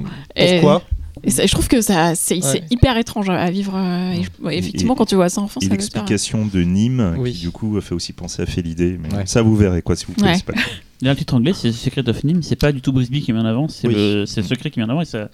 Je pensais pas que c'était un truc comme ça. Je pensais que c'était le nom international en fait et du tout quoi. Et, et Dumbluss est connu aussi pour, euh, je sais pas si tu connais, euh, Dragon Space, Slayer. eh ouais, Dragon Slayer et sûr. Space Ace qui sont des jeux interactifs Mhm. euh, sur Laserdisc et qui ont fait les Très bonheurs. novateurs pour l'époque, Bah, à l'époque c'était ouais. dingue, Putain, j'avais des, pas fait le lien. bah, j'ai fait un- des dessins animés en J'ai live participé à un Ululé. euh, Un- un un, Ulule. un- Ulule. un Quick Starter. Ouais.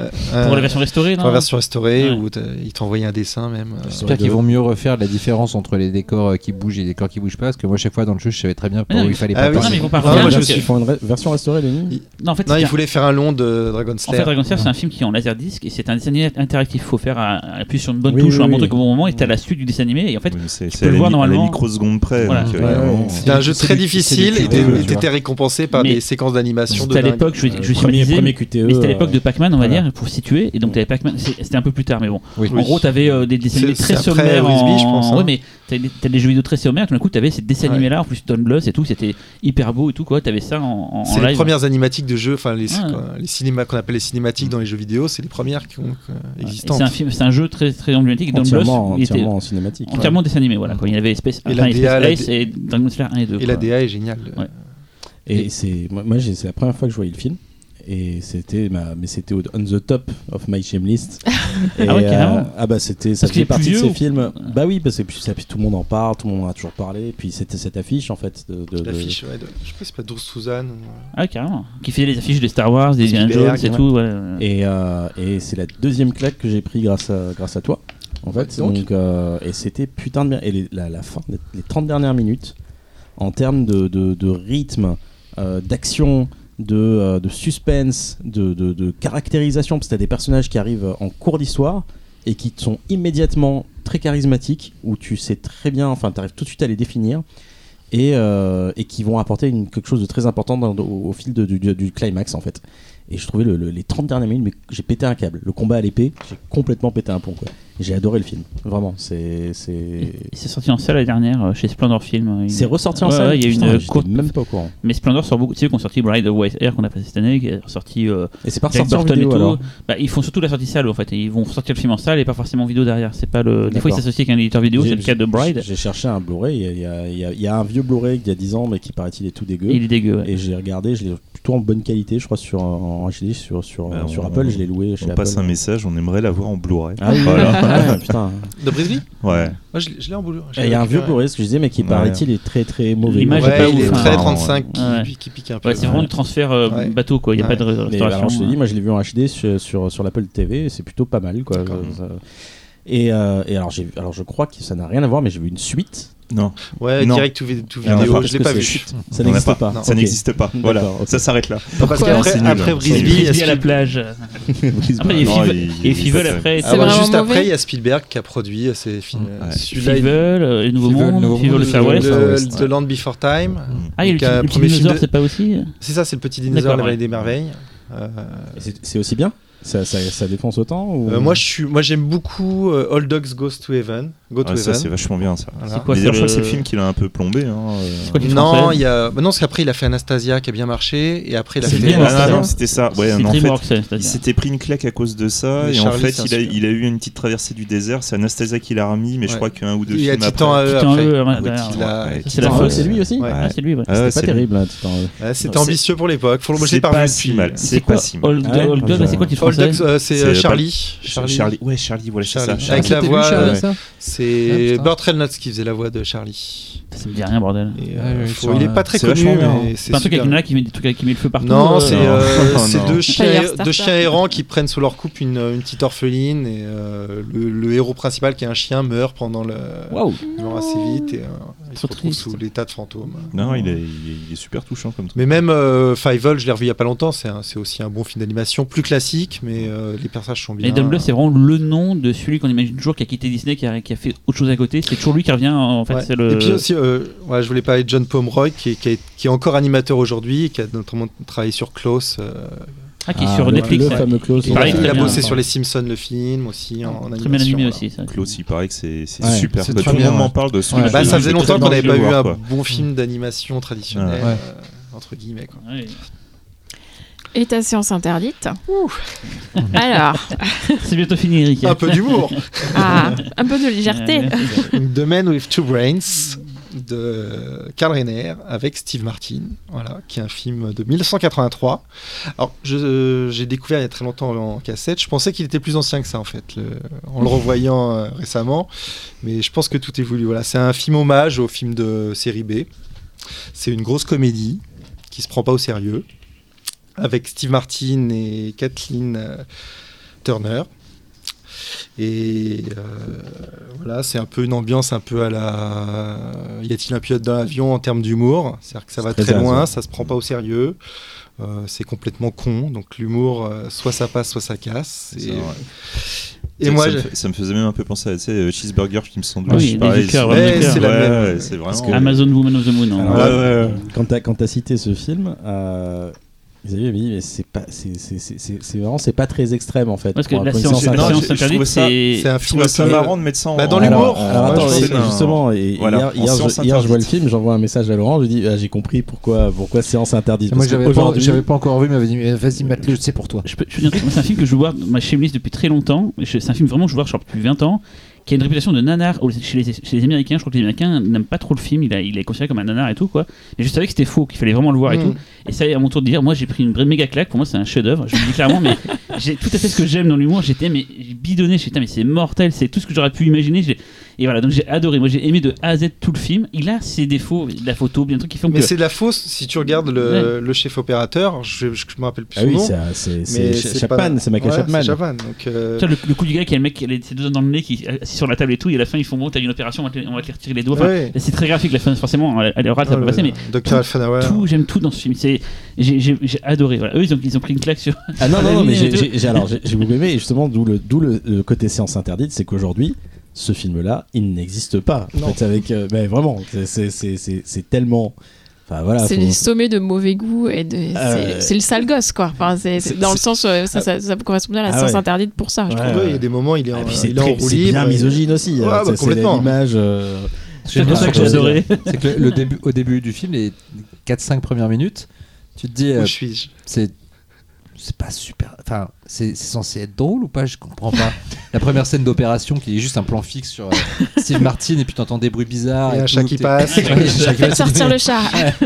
Et au fait, au fur et à mesure, tu comprends, tu comprends le- le- l'ampleur du délire. Et euh, oui, non, c'est- et euh, je pense que les nuls ont, dû pas mal, euh, Ah bah c'est sûr. pas Oui. mal euh, piocher dedans aussi. mais ils assument. voit. euh, Ouais, ouais, ouais. C'est des grands fans de. Ouais, ouais. Mais Steve Martin, ça a dû lui coûter sa carrière parce que c'était quand même plutôt connu Non, non, non, et- et- parce qu'il a a fait beaucoup de choses après. Parce que c'est c'est un truc un peu casse-gueule pour lui dans le sens où il est pas connu, enfin il est connu pour des comédies plus, on va dire. Aux États-unis, il, est très- il Traditionnel, était très connu. C'était un, c'est un roi du SNL. stand-up. Le, Ouais. le CNC était la star du Oui, mais SNL. en fait, son- coup, faisant ça, ça faisait. J'ai peur que ça le. C'était Non, un- non, un mais il a fait plein euh, de choses après. Genre, c'est- même a- pas considéré c'était comme le un de ses début plus presque, mauvais, hein. hein, Non, non, il est, attention, hein. il est considéré comme un de ces films qui l'ont lancé en fait. Mais il a fait trois films. Les trois premiers films, c'est son troisième, je crois, mais je- il y en a peut-être d'autres avant. Il a fait un film qui s'appelle The Jerk, car moi que j'aime pas trop, mais il y a des qui qui est un film qui, a coûté 4 millions et qu'on a récolté 100 et qui un peu ouais, qui l'a propulsé. Le deuxième c'est le c'est avec Karl Reiner. C'est les cadavres ne portent pas de costard mais Ah c'est pas un film pif mais euh, c'est un film quand même assez intéressant. Ouais. si on parle des nuls et du grand détournement ben voilà c'est un film qui utilise euh, plein de films des images des films des années euh, 50 J'ai une réputation j'ai jamais vu, donc ça fera l'occasion de le voir. Bah, ça vaut le coup, ouais. Et donc, euh, et du coup je sais plus du tout ce que bah, je du coup, les films de Steve Martin, du coup, tu disais euh, qu'après ces trois-là, du coup, euh, Ça n'a pas tué sa carrière. Ça n'a Ouais. pas tué sa carrière, bien au contraire. Il a fait beaucoup, il a fait- mais en France, il a, moi je sais que j'ai toujours galéré pour trouver ses films en DVD, hein, et façon, que, les- et que les- la moitié de ses films sont pas sortis en Les Europe. mecs, les mecs du SNL en France, ils sont pas connus. hein. C'est, tu vois, tu prends un Will Ferrell aujourd'hui qui est une, Oui, qui est une moi, méga star aux États-Unis, il, n'existe pas Ouais. en France. oui, c'est comme souvent les, pas. comiques ricains comme Adam Sandler, il y en a très peu de ces films qui sortent en France et tout. Bizarrement, les films d'Adam Sandler qui sont les, les pas Mais- ils, Oui, sortent, ouais. ça- ils sortent. Ça va changer. Mais le génie comique ouais, de. Steve Martin, euh, moi, il, me, il est assez efficace sur moi. et puis je, Ah, mais j'ai trouve pensé à toi, je me suis dit Cyril va que- adorer. je trouve Kathleen Turner géniale. Elle est aussi. incroyable. Elle est ouf, elle. Incroyable. Puis j'aime bien faire le lien aussi, euh, parce que je m'en suis rappelé, j'ai pris ces trois films et j'ai voilà, je refais le lien avec Richard Williams, parce que Kathleen Turner, c'est quand même la voix de Jessica Rabbit dans Bah oui, c'est Ah. Rabbit. Ah. Donc voilà, j'ai réussi à faire le lien entre les trois films. C'était beau. Puis moi, un, film avec un mec qui casse une vitre avec son érection. Et elle est- c'est fait pour moi. Mais je t'avais dit que c'était Ouais, fait ouais. pour toi. Et heureusement qu'il y a des cerveaux, parce que c'est voilà, ce qui Et tu vois, quand il permet. arrive avec sa femme, euh, le pas de la porte, il fait Ah, c'est le plus beau jour de ma vie, je vois qu'il dure éternellement. Et il dure éternellement. Et il revient une semaine plus tard, enfin tu vois, ils sont en train de dormir et tout. Et j'ai fait, mais putain, c'est génial quoi. Ouais, moi, j'adore. Enfin, moi, c'est un film qui me fait pleurer de rire. Voilà. Ah, mais moi, j'ai- te remercie mille fois. Xavier Véronique, vous en avez pensé quoi, vous, du coup? Moi, j'avais jamais vu, donc euh, non, j'ai beaucoup rigolé aussi. Je trouve pas ça misogyne dans le sens où tout le monde est débile à un moment donné, donc euh, pff, voilà quoi. C'est drôle du coup. Moi, je l'avais déjà vu, donc euh, moi, c'est- ça fait.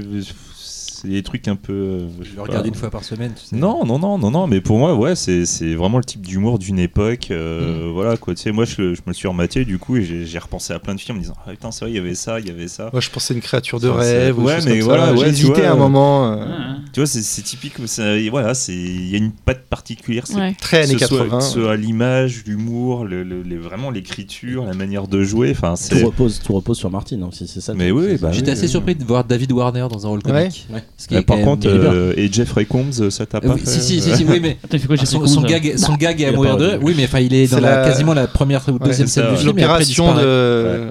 de Kathleen Ah, Turner. putain, oui. Et, le- en fait, quand il lui rase la tête, il a un rasoir en main et il fait pourquoi vous l'avez rasé là? On lui, on lui fait la tête. Oui, fait, lui, on lui a fait un petit oui. cœur vu que c'est la Saint-Valentin. ouais. C'est horrible. Et d'ailleurs, j'ai dû voir- sur internet parce qu'à un moment, il y a une révélation sur, un, sur quelqu'un. Et en fait, c'est un- le mec qui présentait le juste prix et le- Oui. le- tous les jeux à la con aux- Oui. aux États-unis. euh, Voilà quoi. Ah, c'est Oui, euh, l'équivalent de, ça, de Philippe Risoli en France ou je sais pas quoi. Scène.